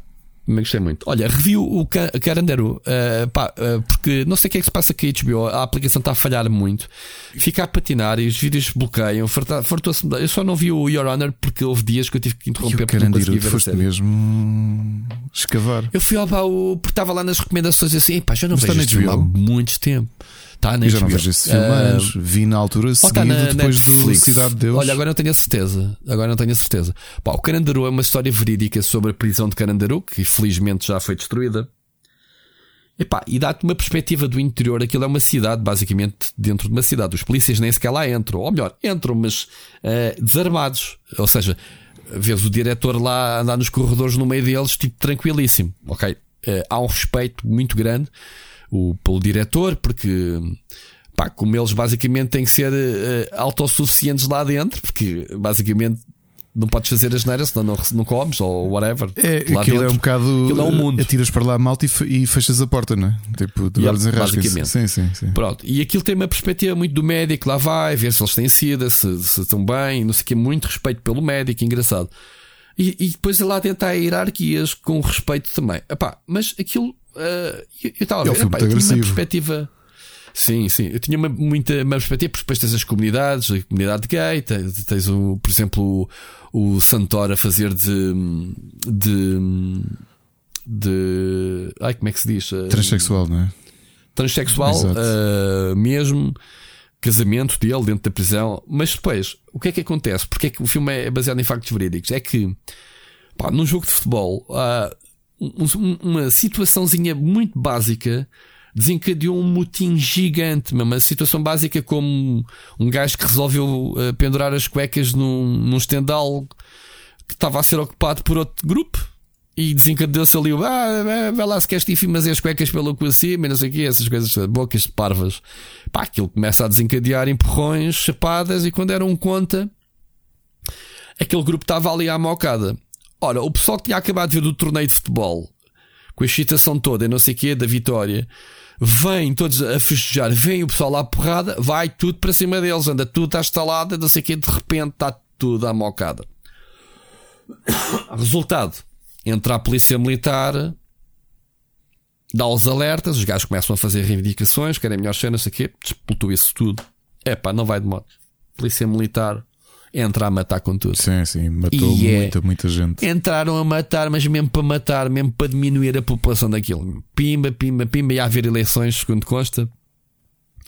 Aquilo, pronto, o, o diretor da prisão perdeu, uh, obviamente, aquilo passou para a Polícia Militar, para, para, para a Polícia Federal, e, e aquilo foi uma chacina, foi uma polémica gigante. Uh, mesmo depois de eles terem rendido, uhum. eles renderam-se com bandeiras brancas e que os presos mandaram todas as facas que tinham pela janela, portanto desarmaram-se e a polícia militar não quis saber, é para limpar, é para limpar, limpou, receba a maior parte da malta que apanhou pelo caminho.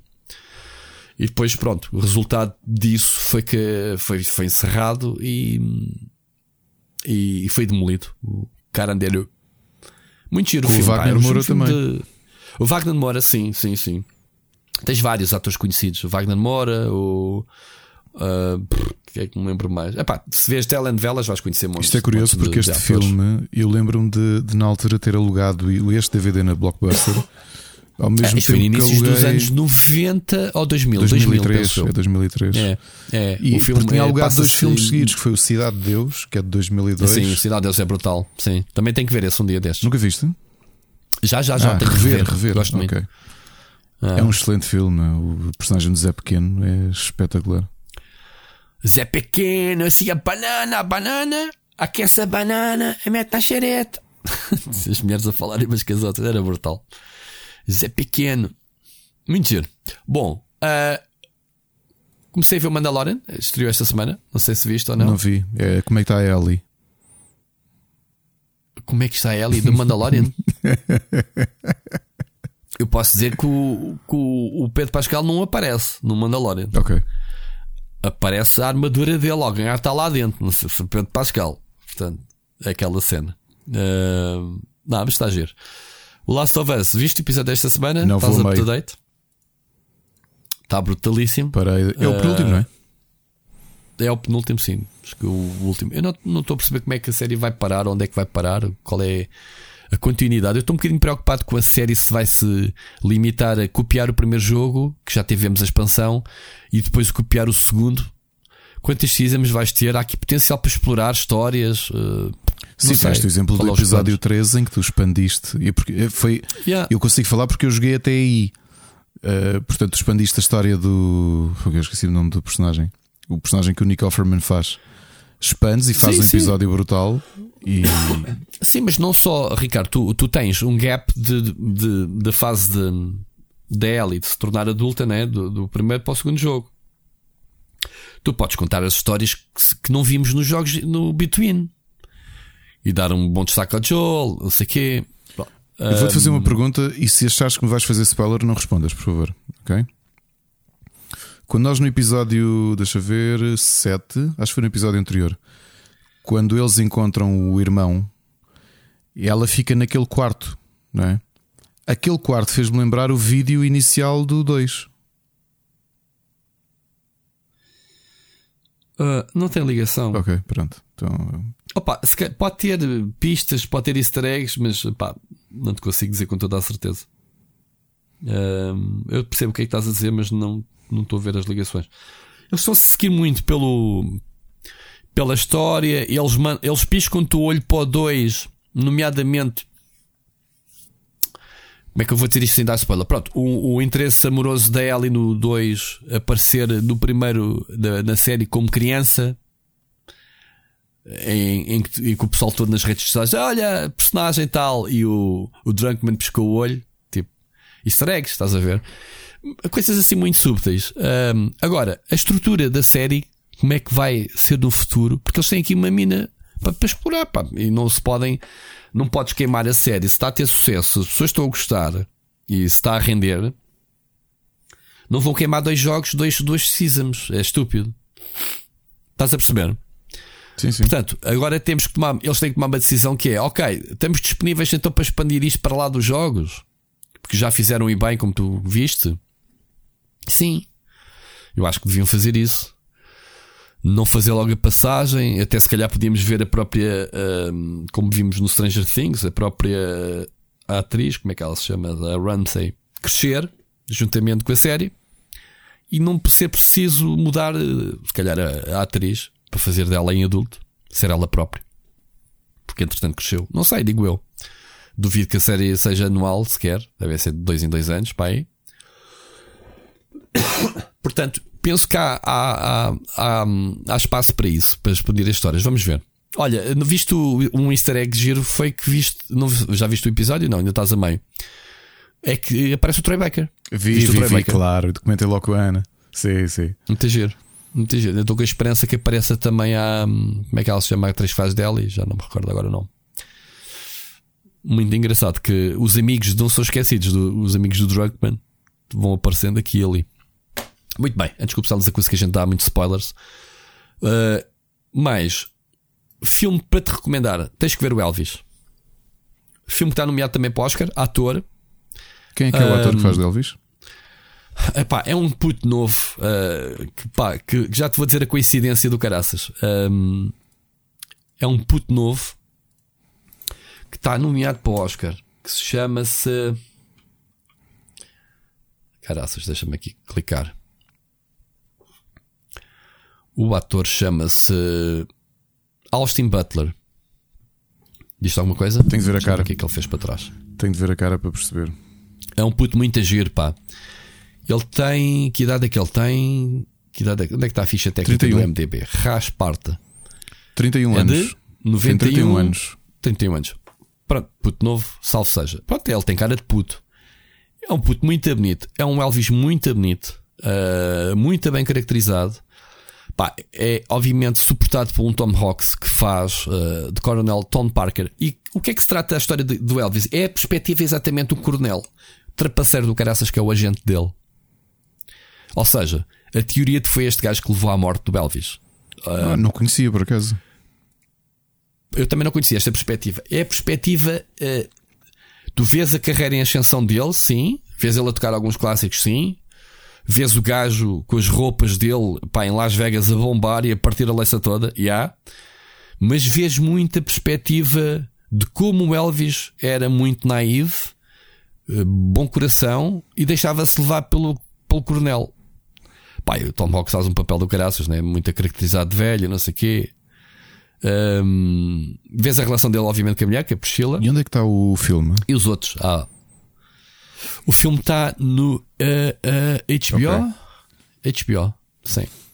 Ahm, o filme é muito giro, é grande. O filme tem quase 3 horas. Vê-se muito bem.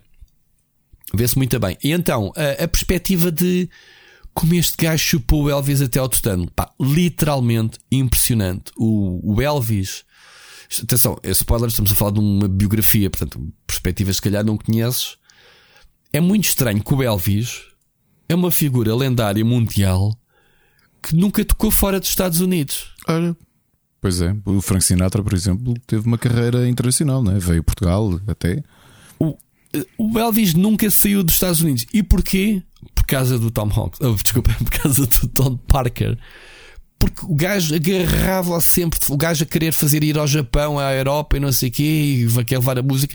Pá, estamos a falar do Elvis animal de palco, altamente viciado em palco. Ok? Que foi o que levou à morte. E eles porque- abordam depois uh, o consumo de drogas e essas coisas. Isso completamente, é mesmo isso. É como é que o gajo se aguentava em palco. Pá, é tipo, chama ao médico e o médico queres, queres por uma injeta merdas. Tipo, o gajo estava artificialmente. A forma como ele eh, explodia em palco, tu notavas, man. Epá, este gajo dava ali cada tareia. Agora imagina 15 dias, 15 cidades de Elvis Presley. Aí era tudo assim. O que é que o lixou? Foi o casino, um hotel internacional, queria uma estrela. Pronto, e este Tom Parker conseguiu agarrá-lo de tal forma. Isso é o que vais perceber no filme, também não estar a dar to- to- todos os spoilers possíveis.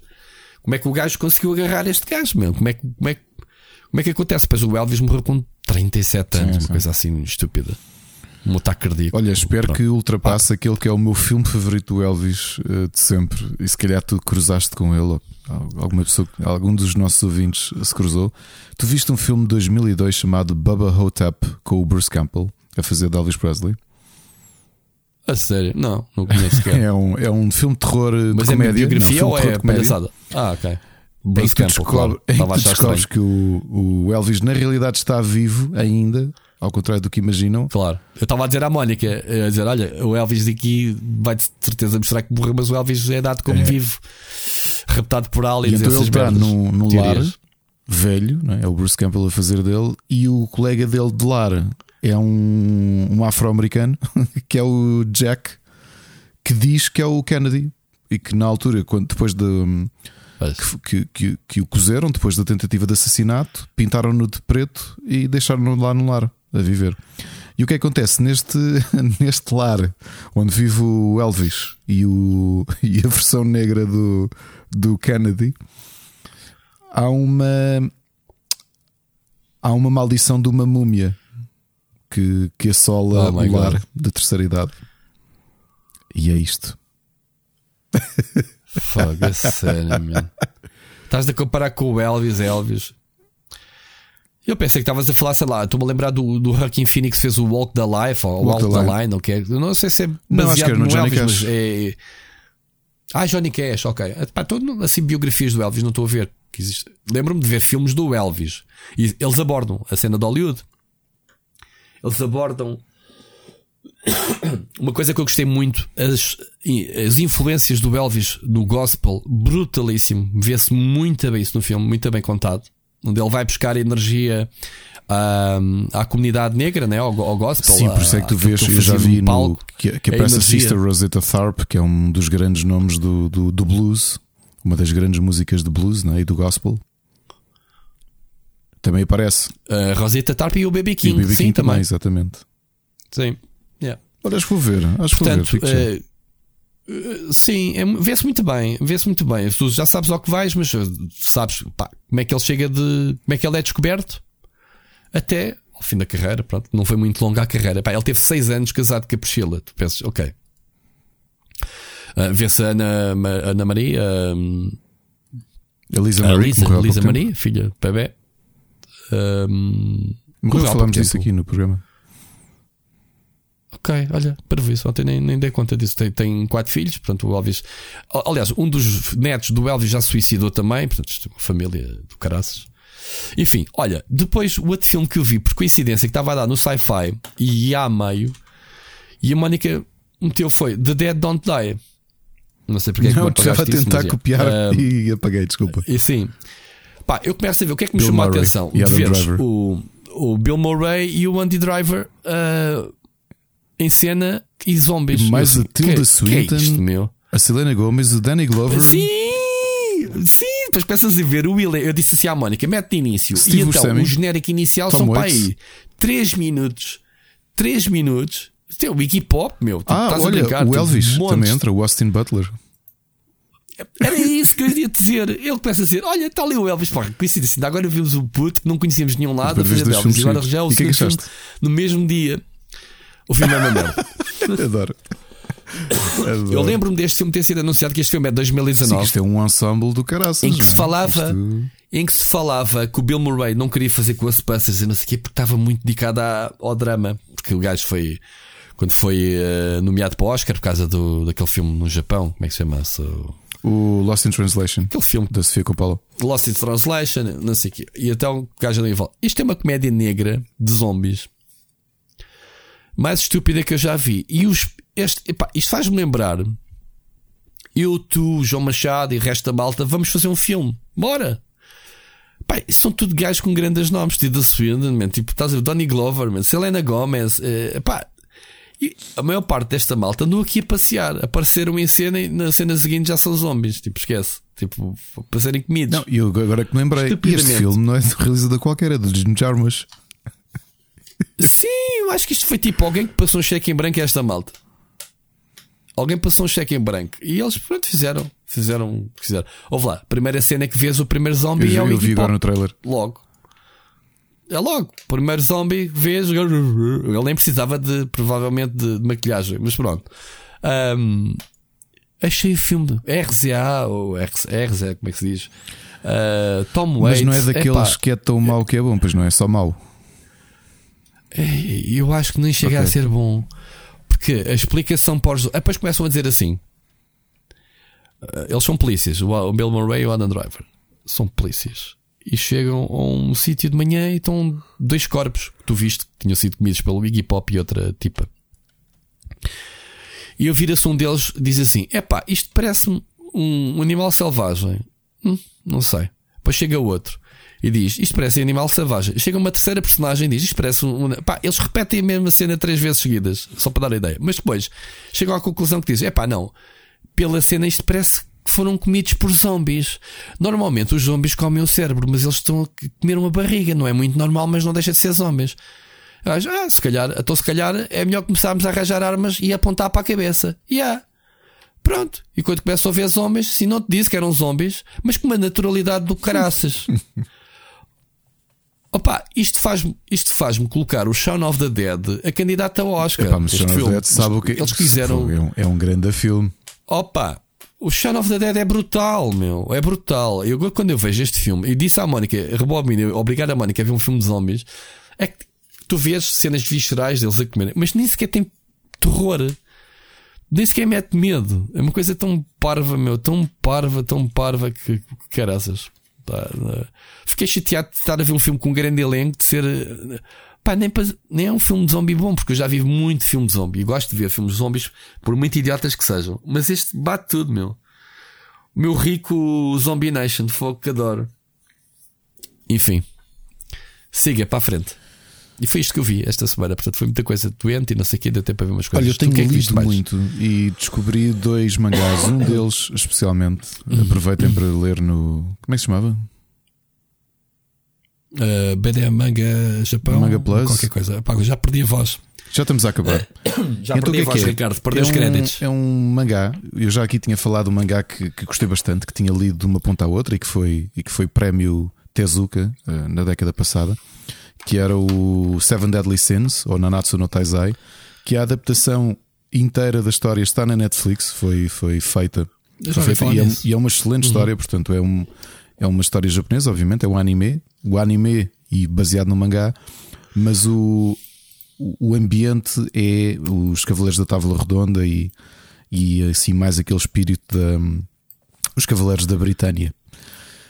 O que é que eu não sabia, apesar de ter adorado o Nanatsu no Taizai, é que o autor, o Nakaba Suzuki, eh, já fez a sequela e a sequela, inclusive, já tem adaptação na, já tem adaptação para começar uh, este ano. Chama-se Four Nights of the Apocalypse. Continua o mesmo mundo, só que 16 anos depois do final da história. Ok? Também com cavaleiros e cavaleiros no, na tábua redonda. Neste caso, a profecia que existia de existirem quatro cavaleiros que iriam destruir por completo a Terra. E o que é que acontece se o, se o descobrirem? O protagonista, como sabemos muito rapidamente, é um deles. Estou a gostar muito da história, está muito bem ilustrado.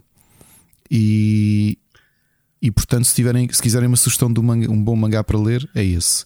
Nesta senda de mangás que acabaram e que eu não sabia o que é que os seus autores tiveram a fazer, o autor de Fairy Tail, o hum, como é que ele se chama? Hiro Mashima, já está desde 2018 a fazer uma história nova, desta vez ficção científica, chama-se Eden Zero, e inclusivamente já tem adaptação em anime a passar eh, na. A passar, não me lembro se é no Prime, eh, não sei se, se, se cá em Portugal pelo menos conseguimos vê-lo no Prime, mas a segunda temporada já vai estrear em abril de 2023. Portanto, esta não consigo dizer muito, só vi aqui um, um mundo meio Second Life, em que a protagonista chega e é uma espécie de parque de diversões de ficção científica que já não tinha visitantes há 20 anos e tinha lá uma série de androides à espera para, para receber visitantes.